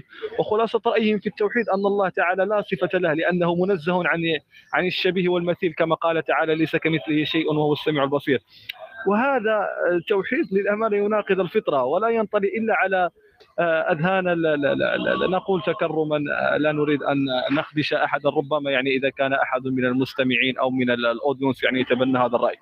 بل هو يعني آه، توحيد صراحة يسخر منه جميع العقلاء فلا فهل يصح أن تقول مثلا والله المثل الأعلى الأمير لا نظير له ابدا فيقال لك في ماذا؟ أو ما الذي انفرد به؟ فتقول ولا شيء أو ولا صفه له أصلا. آه، لا أظن أن عاقلا سوف يقبل هذا على نفسه فضلا عن ربه والعياذ بالله. ثم عندهم مثلا في الأصل الثاني آه الذي آه معناه على رأيهم الباطل أن الله لا يخلق أفعال العباد. ولو كانت شرا. فعطلوا قوله تعالى والله خالقكم وما تعملون. وستروا هذا تحت ماذا؟ تحت شعار العدل. هم يمر دائما يعني لا لا لا لا, لا, لا, نريد يعني أن نجرح احدا. فمرروا هذا تحت شعار العدل وهذا يعني نفي نفي التقدير وعلم المقادير. وقالوا إن الله لا يخلق ال- ال- ال- الشر ولا يقضي به. وإذ وإذ لو خلقه ثم خلقه ثم عذبهم عليه كان ذلك آه، ظلما. والله تعالى لا يظلم ولا ولا يجور. وقد يفتن العامة بهذا الأصل كما فعل العلمانيون في زماننا هذا والماديون الذين لا يؤمنون بالتقدير وجريان المقادير. وعقيدة أهل السنة والجماعة يعني بالعموم هي الإيمان بعموم المشيئة الإلهية وأن ما شاء كان ومن لم يشأ لم يكن كما قال تعالى وما تشاءون إلا أن يشاء الله إن الله عليم حكيم وكما قال في غير موضع. آه، وكذلك عندهم ال- ال- ال- الأصل الثالث الذي هو من أصول المعتزلة وهو ما يعرف بالمنزلة. أي أي يقصدون به أن مرتكب الكبيرة في الدنيا في منزلة بين الإيمان والكفر وقد خرج من الإيمان ولم يدخل ال- ال- الكفر فليس بمؤمن ولا كافر.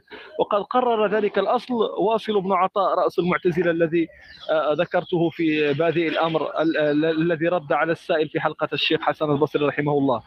وأما حكم الكبيرة يعني هم متفقون فيه مع الخوارج حيث يقولون بأنه مخلد في النار ولا يخرج منها أبدا ولا تجوز فيه شفاعة النبي صلى الله عليه وسلم. والفرق بين المذهبين بين بينهم وبين الخوارج أن الخوارج يقولون بأن مرتكب الدنيا في مرتكب الكبيره عفوا في الدنيا كافر خارج عن الملة والمعتزلة لا يقولون هو منزله بين المنزلتين أي أي أنه بين الإيمان والكفر. وقول أهل السنة والجماعة في هذا أن مرتكب الكبيره آه، لا يحكمون عليه بالكفر بل هو مسلم فاسق كما ذكرت ولا ولا يكفرون أحدا بذنب آه، ما ما لم يستحل كما نقل ال- ال- الإمام الطحاوي في عقيدته. والدليل على أن ال- ال- ال- ال- الكبيرة لا تخرج صاحبها من الإيمان. قوله تعالى إن الله لا يغفر أن يشرك به ويغفر ما دون ذلك لمن يشاء. والكثير حتى هناك إجماع من السلف. وعلى رأس من نقل الإجماع الإمام أبي الحسن الأشعري رحمه الله. وعندهم مثلا المساله الوعيد. مسألة الوعيد يعني إنفاذ الوعيد. وهم يقصدون به حكم مرتكب الكبيرة في الآخرة. يعني عندهم أن الله عز وجل آه، يجب عليه أن يعاقب مرتكب الكبيرة من المسلمين. آه، أنا والله ما 30 والله ما إذا- إذا كان يعني قاطعني أحد فأنا والله لا أسمع يعني إذا كان قاطعني أحد يعني ما أعتقد آه، فاضل السمع عندي قليل 30 ثانية وحضرتك يعني بتقول كلام رضا في الأول. ماشي إن شاء الله ماشي ماشي ماشي أختم الآن يعني ما في إشكال يعني أنا يعني نعطي نبذة للمستمع الكريم عن نشأة مذهب ال- الاعتزال فقط يعني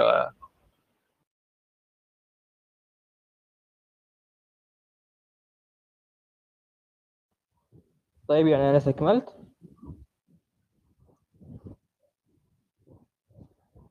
طيب أستاذ والله خالد ما, ما شيخ سيف وصوت قليل. ماشي يا شيخ سيف إن شاء الله يعني أكملت إن شاء الله يعني عندما نذهب إلى المنزل نناقش إن شاء الله. إن شاء الله بارك الله فيك. تفضل أستاذ خالد. السلام عليكم. آه، طبعا أنا ذكرت أن المعتزلة آه، لم تنشأ وإنما هي من ظلت على ما كان عليه الرسول عليه الصلاة والسلام. وعندما ظهر الحشوية ويعني أتوا بالأحاديث وروايات تخالف الكثير من أحكام القرآن. بدأت النقاشات وبدأت ال ال وأصبح هناك من يدافع عن الأحكام القرآن. يعني عندما جاءوا بالرجم وجاءوا بعذاب القبر والمسيح الدجال وأمور كثيرة تخالف القرآن وليست من القرآن. أصبح هناك فرقة تدافع عن هذا التحريف الذي حدث في القرآن. طبعا هم صوروا لنا أن المعتزلة فرقة ضالة وهذا ما جعل الناس تبتعد عن هذه الفرقة. ولو يعني درسوا المعتزلة كما درسوا مذهب أهل السنة والجماعة وأهل الحديث لا, لا أتوقع أن الكثير سوف يذهب إلى هذه الفرقة. لأن عندهم إجابات كثيرة من الأسئلة لكننا نتساءل فيها ولا نجد لها إجابات عند مشايخ أهل السنة والجماعة.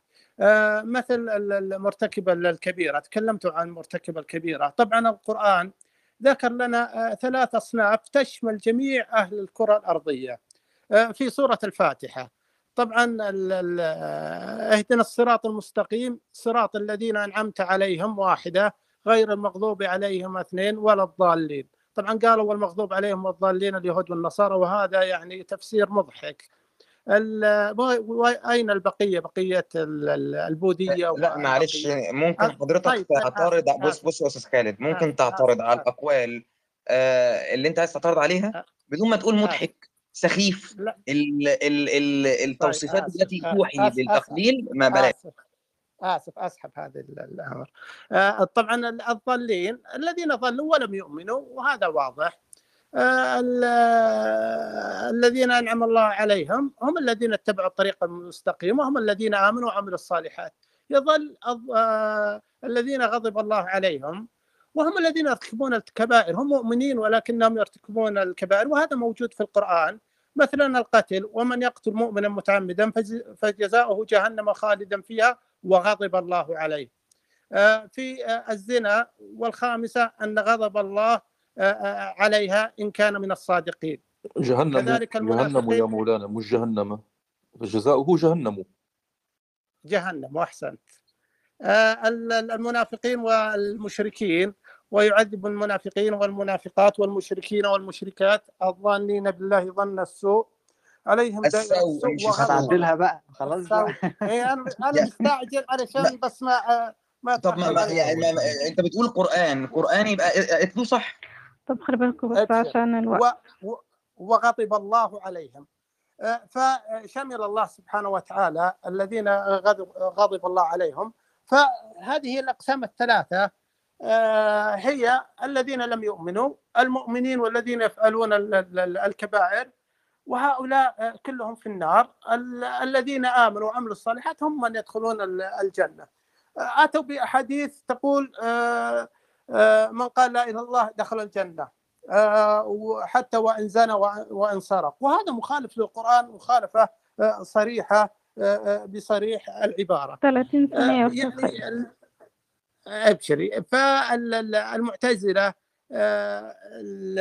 يعني آه، لم يأتوا بشيء جديد وإنما آه، ظلوا آه، يعني يتمسكوا آه، بما كان عليه الرسول وما هو في القرآن ورفضوا الكثير من الأحاديث التي يعني آه، حرفت آه، القرآن. يعطيكم العافية. أستاذ حسين؟ السلام عليكم. وعليكم ازيك السلام ازيك يا أستاذ علي؟ ازيك يا باشمهندس محمد؟ ازيك يا أستاذ حسين؟ الحمد لله رب العالمين. عاوز آه، حاجة برضو مهمة كده في المعتزلة. يعني أنا عاوز أعرف الراجل الطيب آه، اللي هو اللي اتكلم عن الميكانيكا الكم. إزاي جات له الفكرة يا باشمهندس؟ يعني الراجل ده أنا بعتبره اسمه إيه؟ نسيت اسمه ممكن تفكرني بيه. إبراهيم النظام. النظام. الراجل ده أنا بعتبره من الناس العظام مع إن بيش... هم ليه بيشيطنوه اولا؟ بيشيطنوه يعني كراجل شيطان يعني أو كراجل مبتدع.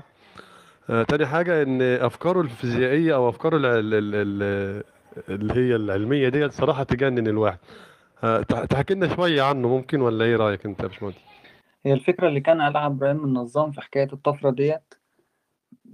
يعني مرة تانية أنا أس- أسف على المقاطعة يا باشمهندس. هو خلي بالك هو عمل ال superposition يعني هو اتكلم يعتبر بالظبط آه ده دي أنا يعني أنا هتجنني لغاية الآن. أنا كم... وأنا كلمتك قبل كده بس أنا برضو عايز الناس تفهم الحتة دي يعني. اتفضل يا باشمهندس.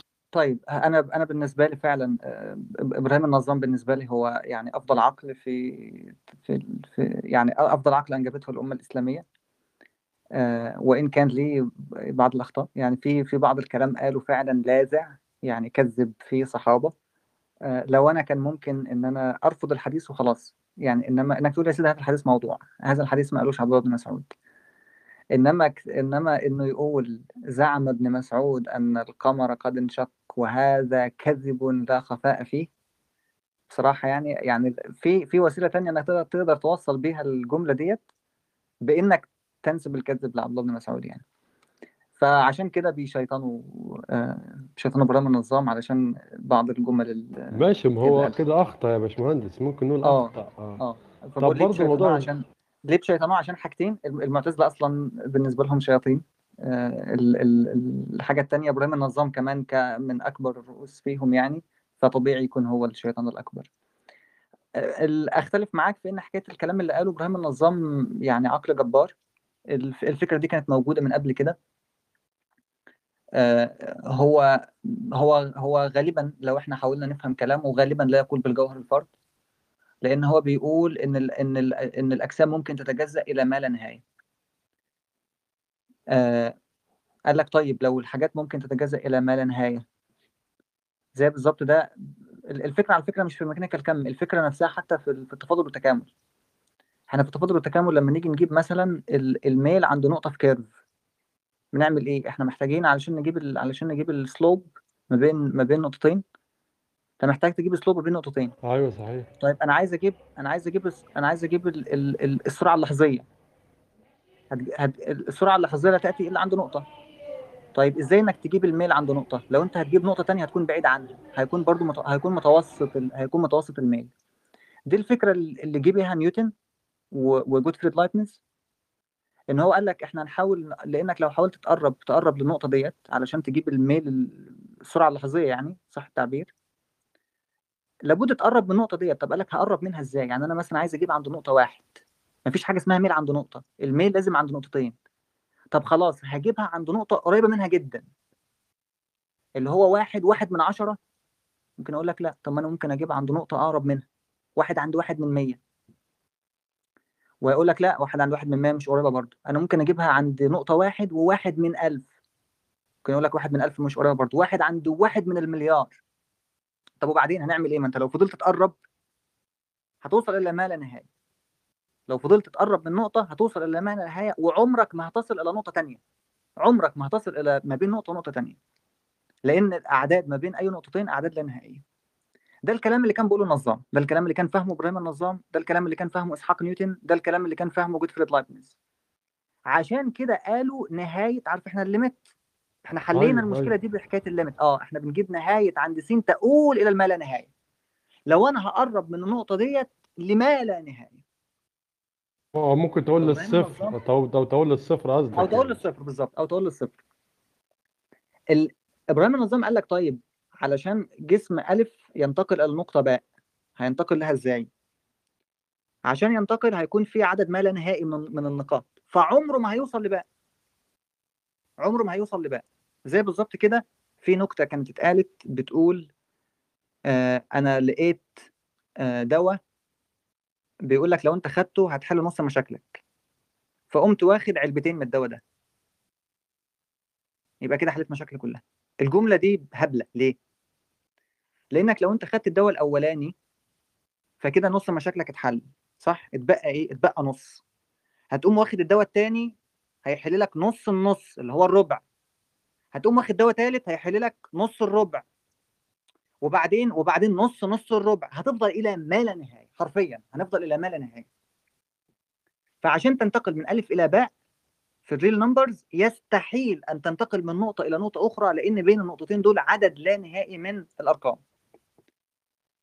فابراهيم النظام قال لك خلاص. هي لما تيجي تنتقل من ألف إلى باء هي بتنتقل بشكل لحظي ولا تمر خلالها. آه هو هنا يا باشمهندس بعد إذنك هو هنا كده قال بالظبط superposition يعني إحنا مثلا بالظبط superposition اللي إحنا آه. بنقول إيه؟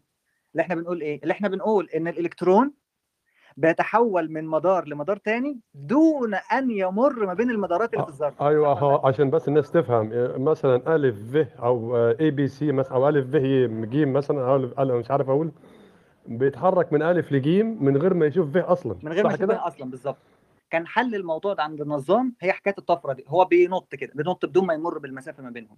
نفس الكلام اللي بيتقال برضو في نموذج نيلز بور نموذج نيلز بور للذره يختلف يا باشمهندس يختلف شوية يعني لا أعتقد نم- هو اللي بيقول هو اللي بيقول بال... بال... بالسحابة الإلكترونية. آه أيوه أيوه أيوه صحيح. آه بس آه. يختلف برضه عن ال عن ال النموذج اللي جه بعد كده يعني أقصد يعني. فأنا أقصد فكرة إن الإلكترون يتحرك من مدار إلى آخر دون أن يمر بالمسافة بين المدارين. هذه الجملة بالظبط كده. إن الجسم ممكن أن يمر من مسافة إلى أخرى ينتقل من مسافة إلى أخرى دون أن يمر بالمسافة بين ال... بين النقطتين. ده كان كلام النظام يعني. جميل. طب سؤال تاني ممكن ولا خلاص كده؟ آه دي الفكرة بتاعته يعني ده اللي هو كان يقوله. ولا اقفل كده. طيب آه خلي بعد ماشي يا أستاذ علي حاضر. آه تحت تحت- وقت. آه، لا لا حاضر تحت. أستاذ أبو زيد؟ أبو زيد حضرتك موجود؟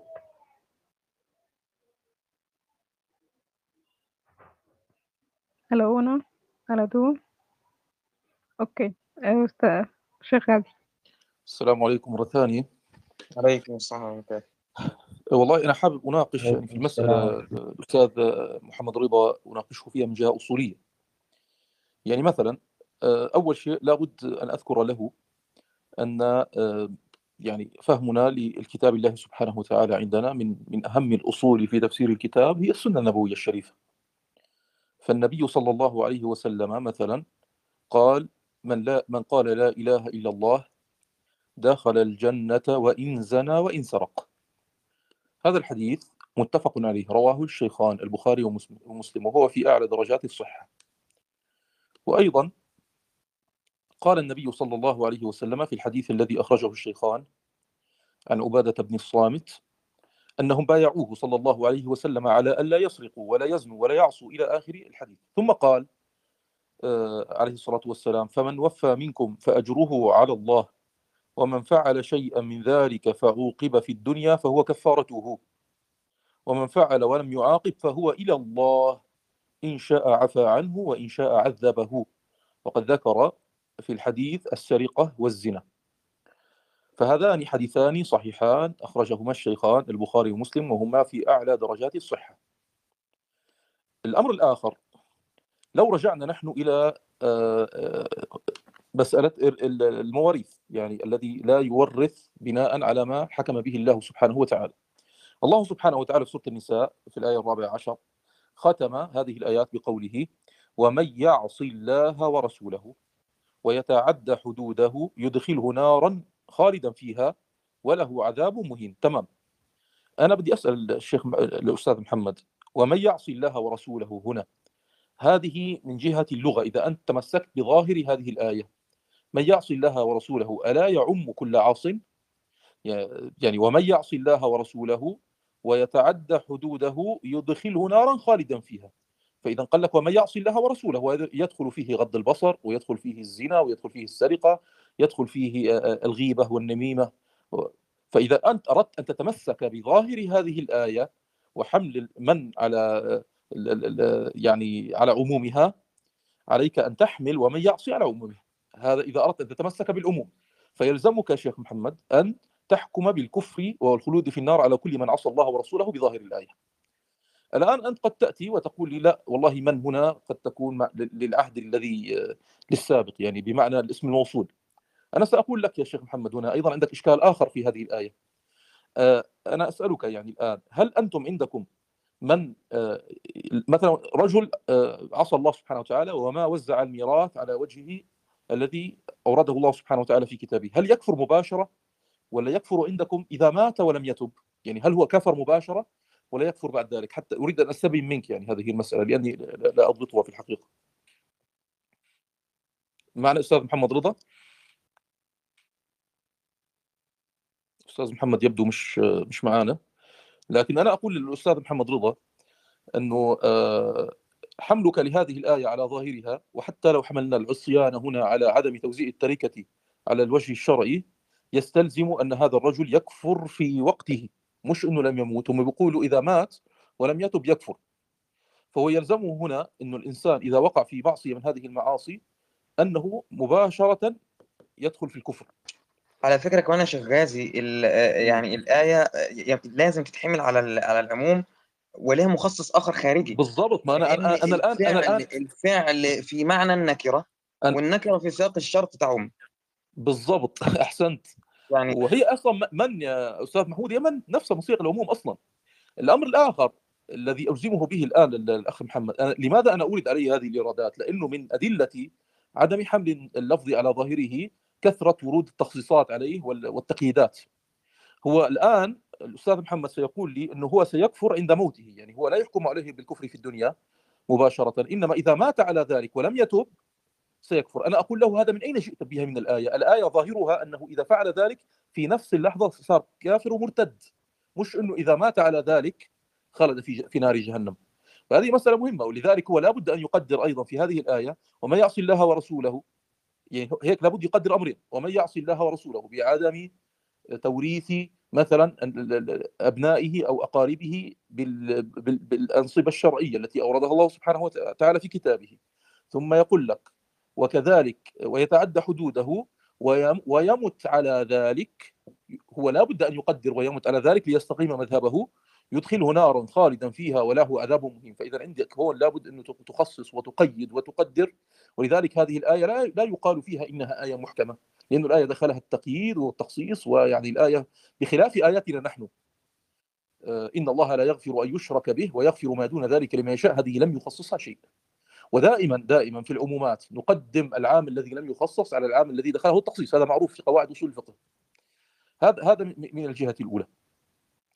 أيضا يلزم آه، الأستاذ محمد رضا إذا إذا حابب إنه يحمل كل العصيان اللي في كتاب الله سبحانه أو كل هذه الأمور على على الكفر الله سبحانه وتعالى في سورة الجن أيضا يقول ومن يعص الله ورسوله فإن له نار جهنم خالدين فيها ابدا وهذه عامة والمعصية تعم آه، الصغيرة والكبيرة فكل من قام بأي ذنب من الذنوب بالمناسبه قاله بعض ال- الخوارج قديما يعني كل من عصى الله ورسوله بأي ذنب من الذنوب فخالد في جهنم فعدم فهم الآيات في ضوء بعضها البعض سيهلكنا وعدم فهمها في ضوء السنة النبوية سيدخلنا سيدخلنا في مهالك. أنا فاتني أن أذكر أنه في عند تفسير الطبري لما فسر هذه الآية وما يعصي الله ورسوله ويتعدى حدوده ذكر أنها نزلت نزلت في قوم استحلوا موضوع الميراث. فإذا هذه الآية محمولة على الاستحلال. إذا حملتها يا شيخ محمد ضد على الاستحلال لا تحتاج أن تقدر هذه الأمور التي قدرناها أنا والأستاذ محمود قبل ذلك. بل قل ومن يعصي الله ورسوله في مسائل الميراث مستحلا لذلك. ويتعدى حدوده يدخله نارا هذا هو ال- المتوجه في الآية الأولى. وعليه طبعا إجماع الصحابة كذلك. ما أحد كفر من لم يوزع التركة على وجهه. وأيضا تلزمه آية الجن رقم 23 بالنسبة لي بالنسبة للآية بالنسبة لقول الله سبحانه وتعالى الذي ذكره آه، وكذلك مسألة القتل يعني يرد عليه ما ورد آه، في فيما سبق. فالباب واحد. في عندك آه، هو استدل أيضا بقول الله سبحانه وتعالى والذين لا يدعون مع الله الها آخر ولا يقتلون النفس التي حرم الله إلا بالحق ولا يزنون. ومن يفعل ذلك يلقى أثاما يضاعف له العذاب يوم القيامة ويخلد فيه مهانا. نفس الشيء الذي نقوله هنا نقوله هناك آه، هل هنا يعني العلة مركبة وهذه قتل النفس بغير الحق والزنا علة الخلود هي الكفر ولا علة مركبة؟ يعني الأمر محتمل هنا. الأمر محتمل. فلا يقال هنا إن الآية والله محكمه كل هذه الآيات يا أخي الفاضل لابد طالما أننا قدرنا فيها مقدرات وأنك لا تستطيع أن تحملها على ظاهرها بحال لأني سأرد عليك الكثير من الإشكالات. وتلك الآية عندي محكمة لا يمكن أن تخصص ولا يمكن أن تقيد بقيد فلزم أن نفهم هذه الآيات في ضوء تلك. والله سبحانه وتعالى إنما ينزل هذه الآيات المتشابهة التي تحتمل أكثر من احتمال ليبتلينا. والله سبحانه وتعالى يقول هو الذي أنزل عليك الكتاب منه آيات محكمات هن أم الكتاب وأخر متشابهات. فأما الذين في قلوبهم زيغ فيتبعون ما تشابه منه ابتغاء الفتنة وابتغاء تأويله وما يعلم تأويله إلا الله.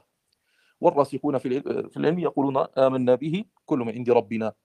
فاذا أنا الآن بينت لك أن العام القرآني في مسألة عدم خلود أصحاب الكبائر في النار هذا عام قطعي لم يدخله التخصيص الآيات الأخرى كلها دخلها التخصيص والتقييد. الأمر الآخر عندك سنة النبي عليه السلام الأحاديث الواردة في البخاري ومسلم التي نصت على عدم خلود السارق والزاني في النار مع أنه الله سبحانه وتعالى قال ولا يزنون وقال بعد ذلك ويخلد فيه مهانا.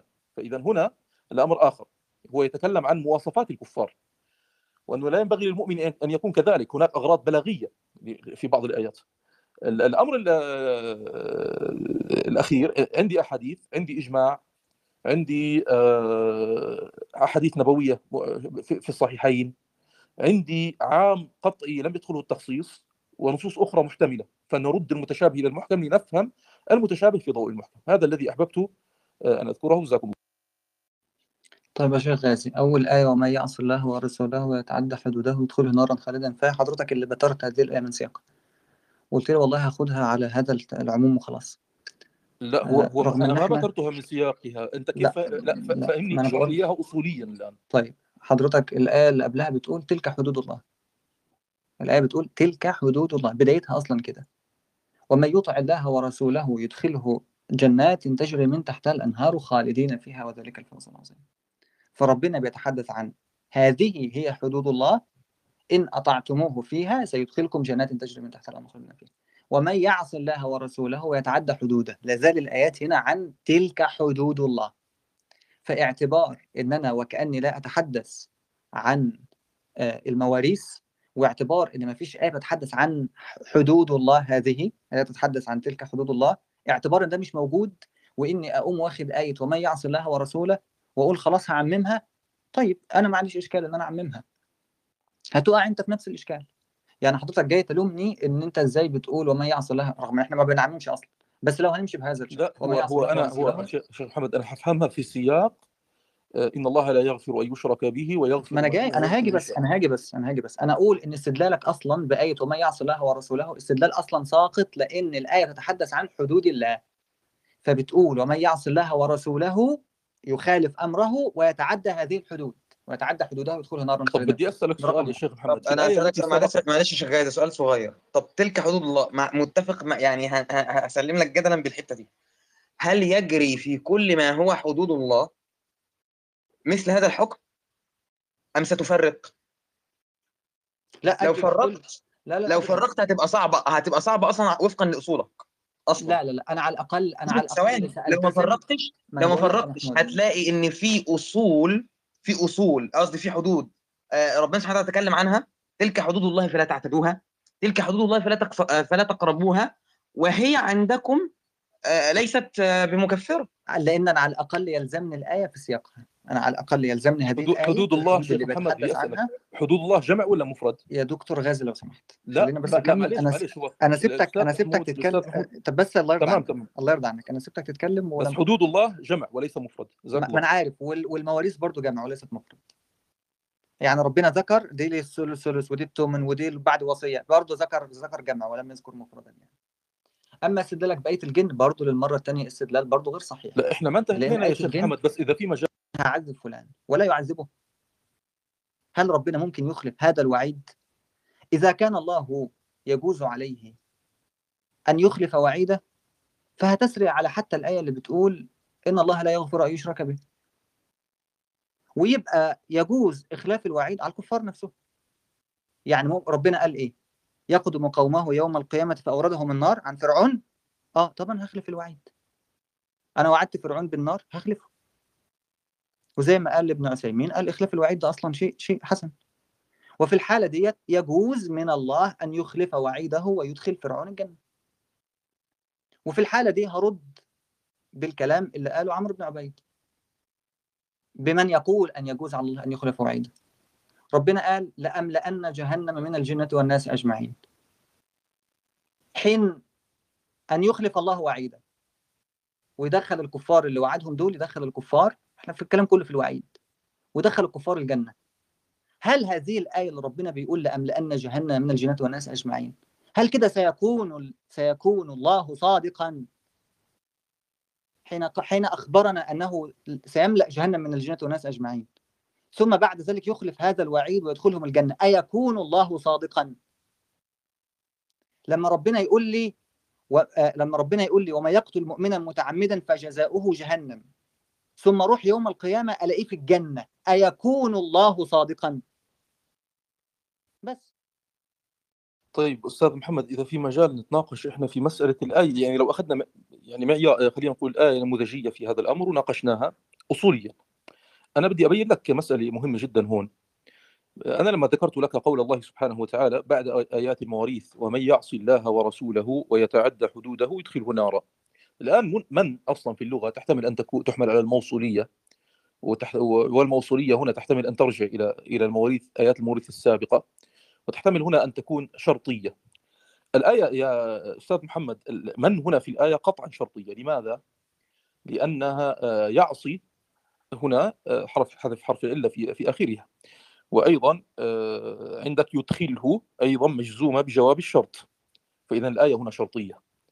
الآن ومن يعصي الله ورسوله هو الاصل في آه، في أدوات الشرط أن تكون للعموم فاذا كل من يعصي الله ورسوله هل العصيان عندك يا شيخ محمد يعم؟ يعم تارك حدود الله وغير تارك حدود يعني عفوا هذه الآيات من عصيان الله سبحانه وتعالى في توزيع الحدود. ويعم الصغائر والكبائر ولا ما يعم ذلك؟ العصيان عندك كعصيان. يعني ومن يعصي وتعرف أن الأفعال نكرات. والنكرة أيضا كما ذكر لك الأخ في سياق الشرط تفيد العموم. فالآن عندك هنا في هذه الآية ومن يعصي الله ورسوله وعندي عموم العصيان الآن أنت قلت لي أنا أخصصها بالسياق. ممتاز. أنا ما عندي مشكلة أن تخصص هذه الآية بالسياق. وأن تحمل العصيان على آه، الآيات السابقة. والسياق السياق عندك قراني هنا. لكن العجيب يا أستاذ محمد إنك أنت استدللت بالقرآن السابق في موضع في السياق ولم تستدل ولم تفهم هذه الآية في ضوء قرآن آخر. فأنت تختار تختار اخترت السياق فقط. من تفسير القرآن والقرآن وأهملت قول الله سبحانه وتعالى آه، إن الله لا يغفر لا يغفر أن يشرك به ويغفر ما دون ذلك لمن يشاء. ما دون ذلك هذا أيضا يفيد العموم. فإذا أنت لما اجى بالك تستدل بالسياق استدليت بالسياق وبالقران ولما وجدت إيه ثانية بتخالف كلامك لم تأخذها بعين الاعتبار. وهنا وقعت في التناقض. بالعكس أنا باخدها وبخصصها. أنا بقول ما, يا تخصص.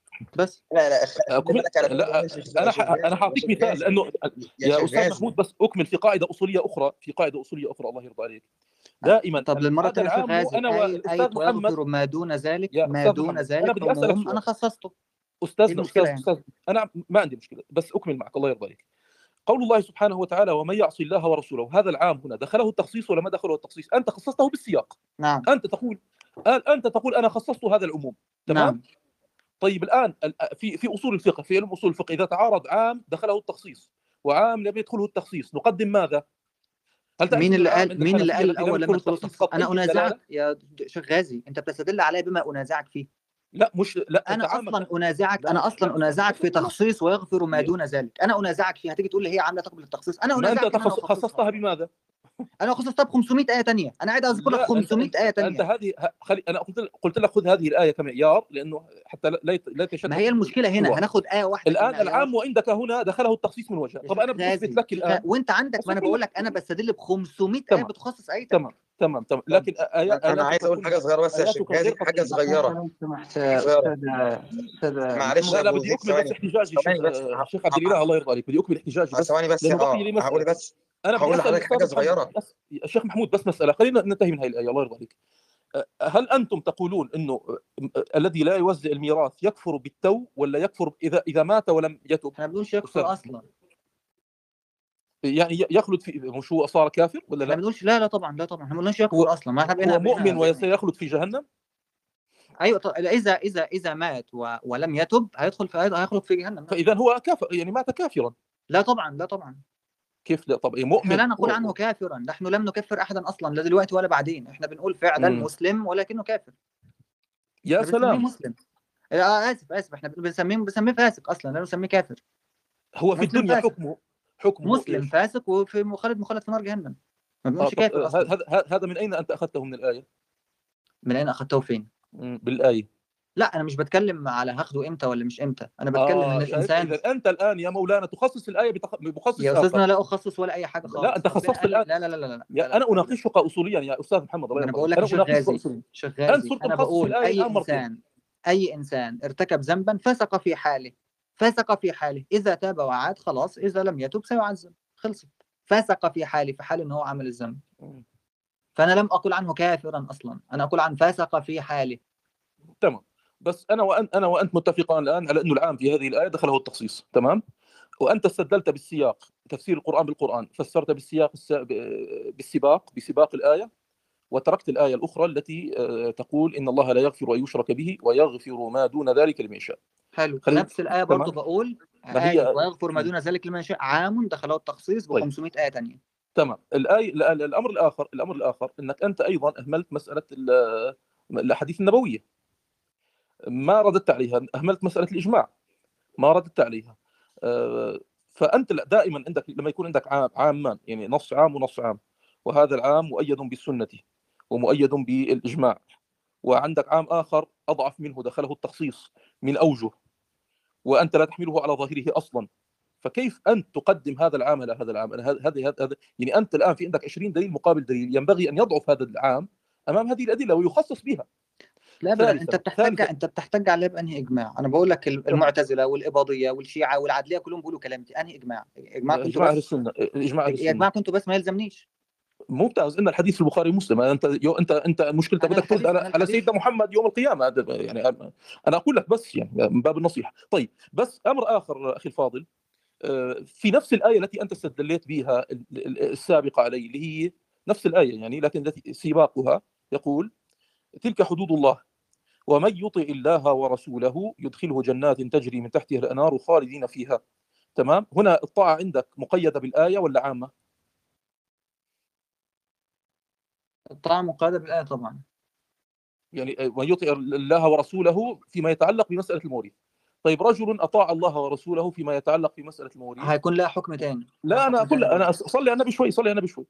وعنده عقيدة شركيه إيش ستصنع معه؟ لا لا, لا ما أنا طيب، بقول هيكون لها حكم تاني برضه. أنا بقول هيكون لها حكم لا تاني أنا ص... ص... يا مولانا الله يرضى عليك. قال الله سبحانه وتعالى ومن يطع الله ورسوله يدخله جنات تجري من تحتها الانهار أنت قلت لي هنا مع إنه بالمناسبة هنا من شرطية يعني وليست موصولة. لكن أنت خصصت العموم هنا أيضا في هذه الآية وقلت إنه من يطع الله ورسوله في المسألة هذه آه الا إلا لو أنا عندي أمور أخرى الا إلا لو أنا عندي أمور أخرى يعني للمرة الثانية لو ربنا قال يا جماعة حدود الله إلا يعني إذا عندك أمور أخرى. تمام. بالزبط. وأنا كمان لماذا أنت هذه الآية حملتها على اشترطت فيها التوحيد مع إنه التوحيد لم يذكر؟ وفي الآية الثانية الثانية لم تشترط فيها مثلا وجوب التزام لا شايف معي المعياريه عندك؟ يعني شيخ عملت أنت الثانية بخلاف الاولى الثانية للمرة الثانية. أنت لا تملك من القرآن أنت لا تملك من القرآن على مذهبك إلا آية واحدة يتيمه فقط. لا تملك على مذهبك إلا آية واحدة فقط. وأنا نحذفها يعني يا شيخ محمد؟ لا ابدا ابدا. أنت آية واحدة وآية عامة وبتقول لي هي عامة لا تقبل التخصيص مش ابدا مو مو ابدا. مش ال... لا تملك من القرآن إلا آية واحدة. وتريد أن تجعل هذه الآية عامة رغم إن أنت عندك 15 آية تريد ت- تحمل 15 آية تتحدث عن الخلود تلغي ال 15 آية وتحمل ال 15 آية على آية واحدة. كل الآيات التي ذكرتها يا أخي الفاضل أنت بنفسك خصصتها. مش أنا. طيب ونفس الآية فلماذا لا تقبل فيها مخصصا آخر؟ أنا هذا اقوله لك بالعكس بالعكس أنا حتى الآية بتاعتك خصصتها حتى الآية لا ويغفر ما. دون ذلك خصصتها. طيب أنا أنا بدي أسألك بس سمحت أختم اختم كلام أختم كلام بهذه المسألة أختم كلام بهذه المسألة. شيخ عبد الله بس أختم أختم كلامي بهذه المسألة شيخ عبد لا الله فقط بس سمحت هذه انتهي من هذه الآية. الله يرضى عليك بس. الله يبارك فيك. أنت يا شيخ محمد رضا يا شيخ محمد رضا أخي محمد رضا أنت في قول الله سبحانه وتعالى ومن يطع الله ورسوله قلت لي عندي آيات وأدلة أخرى. تمام؟ استحضرت مسألة التوحيد والشرك هنا ولي- فلماذا لم تستحضر هنا التوحيد والشرك في قول الله سبحانه وتعالى وما يعصي الله ورسوله ويتعدى حدوده يدخل النار؟ والتزام الشريعة. استحضرت ذلك هنا ولم تستحضره هناك. والآية بالمناسبة هي الآية التي تسبقها يعني. تمام؟ فعليك أن تحمل كلا الآيتين على نفس بنفس المعيار. ولا تعامل الآية بخلاف المعيار معاملة ال- ال- الآية الأخرى والله أعلم. طبعا بالإضافة يكفينا حديث النبي صلى الله عليه وسلم طبعا في مس... في هذه المس... حديث النبي صلى الله عليه وسلم والإجماعات على هذه الأمور. يعني هذا يكفينا. لكن والله سبحانه وتعالى قال آه، قل أطيعوا الله والرسول مش أمرنا بطاعة الرسول. والرسول قال شيخ غازي. عشان تقول إجماعات قول إجماعات كنتم. يا سيبك يعني سيبك سيبك, سيبك من الإجماع. عندي حديثان متفق متفق عليهما. أستاذ غازي عندي لو حد... سمحت أستاذ غازي الله الله الله يرضى عنكم يا إخوان. فقط يعني هذه المسألة هذه المسألة هي مسألة قديمة. يعني مسألة نوقشت في كتب المتكلمين وكتب الأصوليين قديما. هل نحمل العام الآية الكريمة على باقي ال- الآيات التي فيها وعيد أم نحمل الوعيد على أنه هو المخصص لتلك الآيات؟ أظن بأن هذه القضية ولا أم نحمل قضية أيضا تخصيص الأحاديث هي قضية قديمة جدا. هل يخصص القرآن بالحديث؟ قضية آه، طويلة عريضة أيضا في هذه لا لا إن قلنا إن قلنا الأقوال يا شيخ عبد الله بلاش نذكر أقوال وإحنا مش عارفين يا أستاذ يا لو سمحت لو سمحت. أنا أتحدث هنا فقط عن عن النظر النصي عن النظر في النصوص بغض النظر عن مسألة آه، عن مسألة ال- ال- ال- الأمور اللاحقة. فقط من جهة النظر الأصولي ان صح هذا التعبير إلى النصوص. هذه نصوص يعني لا أظن بانه الآن الآن. شيخ عبد يعني الإله الأستاذ- شيخ عبد الإله أنا بدي أسألك سؤال لك خاص. هل هل هل هل اختلف العلماء في أن العام الذي يدخله التخصيص يجوز تخصيصه مرة أخرى؟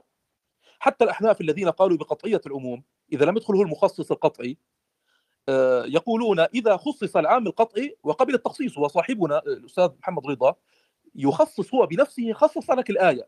لا لا فلم يعد العموم فيها لا قطعي لا الآن ليس عندي بقي الآية بقيت الآية الأخرى آه، غير مخصصة. ما تستطيع أن تخصصها ما في عندي أي مخصص لها. هذا داخل 15 مفهوم آية التخصيص تانية يا شيخ أنا أنا ليست عندي مشكلة في التخصيص. لا الآن أنا ليست لدينا مشكلة في التخصيص. أنا السؤال الذي أطرحه علي عليكما معا علي على الأستاذين محمد وغازي. أنتم الآن كلاكما أنا سؤالي هل تخصيصكما لا تخصيص الأستاذ غازي ل- لآيات الوعيد بايات الغفران العامة ولا تخصيص الأستاذ محمد لآيات ال- الغفران العامة ب- بالوعيد الخاص؟ هل تخصيصكما قطعي أم ظني سؤال هل تخصيصكما تخصيص قطعي من جهة النظر أنه آه، آه، أم أنه ظني إن كان من جهة النظر الأصولي وهذا هو الذي يتفق عليه العقلاء أنه من جهة النظر الأصولي ظني لكنه يرتقي إلى مستوى القطع من جهة الإجماعات على مذهب أهل السنة والجماعة ويرتقي إلى مستوى القطع على مذهب المعتزلة من جهة النظر أن مرتكب الكبيره الذي لا يتوب من ذنبه فالذنب له لازم لازم له فهو مستحق للعقاب في كل فترة لأن ذلك الذنب لازم له في كل فترة. فمن هذا المنطلق من هذا المنطلق ارتقت تلك النصوص إلى إلى مسألة القطع يعني أنتما تناقشان في غير محل نزاع. النقاش النصي لن ينتهي لأن كلاهما حتى لو سلمنا بما يقول الأستاذ غازي أو بما يقول الأستاذ محمد سأقول لك هذا تخصيص ظني أنا أخالفك. كما يا شيخ عبد الله الله يرضى عليك الله يرضى عليك. يعني يعني أستاذ غازي يا شيخ عبد الله لا لا هناك مغالطات كبيرة في كلامك مع احترامي لك يعني.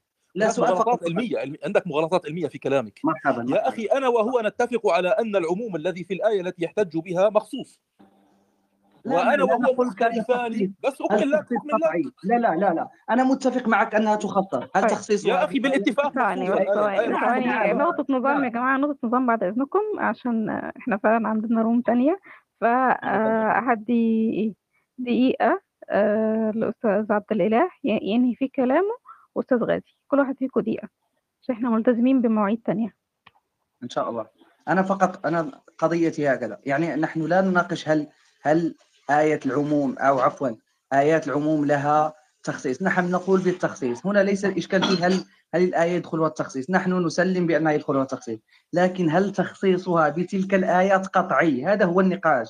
ليست قضية هل هي هل يدخلها التخصيص أم لا؟ هو ينازع في نحن متفقان على أنها تدخل التخصيص. نعم نحن متفقان على أنها تدخلها التخصيص. لكن نخالفك في التخصيص الذي تدخله أنت. أنا أقول لا يدخلها ذلك التخصيص. أنت تقول لا هذا التخصيص بعينه يدخلها والآخر لا يدخلها. يعني النقاش هو في في في على مستوى النصوص على مستوى النصي أظنه يجب على كل عاقل وخصوصا من قرأ خلافات الفقهاء والأصوليين في مسائل فقهية ال- بعضهم يحتج بالعموم ويقول يقبل التخصيص ولديه أحاديث وغير ذلك والآخر يقول لا هذه الآية لا تقبل التخصيص وهذا الأمثلة عليه من الفقه لا تكاد تنحصر. ودائما هم مسلمون جميعا على أن المسألة ظنية فلماذا حين أتينا إلى مسألة من مسائل الاعتقاد لا نقول بأن المدلول النصي يعطيها الظن؟ وننتقل إلى المحال الأخرى. نناقش الإجماعات التي تتحدث عنها يا أستاذ غازي والتي يدعيها أهل السنة جميعا. ونناقش النظر العقلي الذي يتحدث عنه الأستاذ محمد والذي عرضه المعتزلة. وهكذا نرى هل إجماعك قطعي؟ ونشترط شروط الإجماع القطعي ونراها هي مت- متوفرة في في الإجماعات التي تدعيها. وننظر في معايير وشروط القطع العقلي فيما يدعيه الأستاذ محمد ونرى هل هل هي متوفرة أم لا. أما النقاش في مستوى النصوص أظن بأنه آه، آه، لن يحسم كما أنه لم يحسم منذ منذ منذ القدم. هذا ما أردت أن أقوله. السلام عليكم. عليكم السلام. ورحمة يعني عبد الاله بس حتى يكون الأمور وا- أنت لا تمثل مدرسة أهل السنة والجماعة في هذا كلا- في كلامك الآن. أنت تمثل بشكل عام يعني النظرة الاصوليه العامة حتى يكون الأمور واضحة يعني. لأنه ب- يعني كلامك هذا لا يوافقك عليه. الم- أئمة المذاهب الأربعة. جزاك الله خير.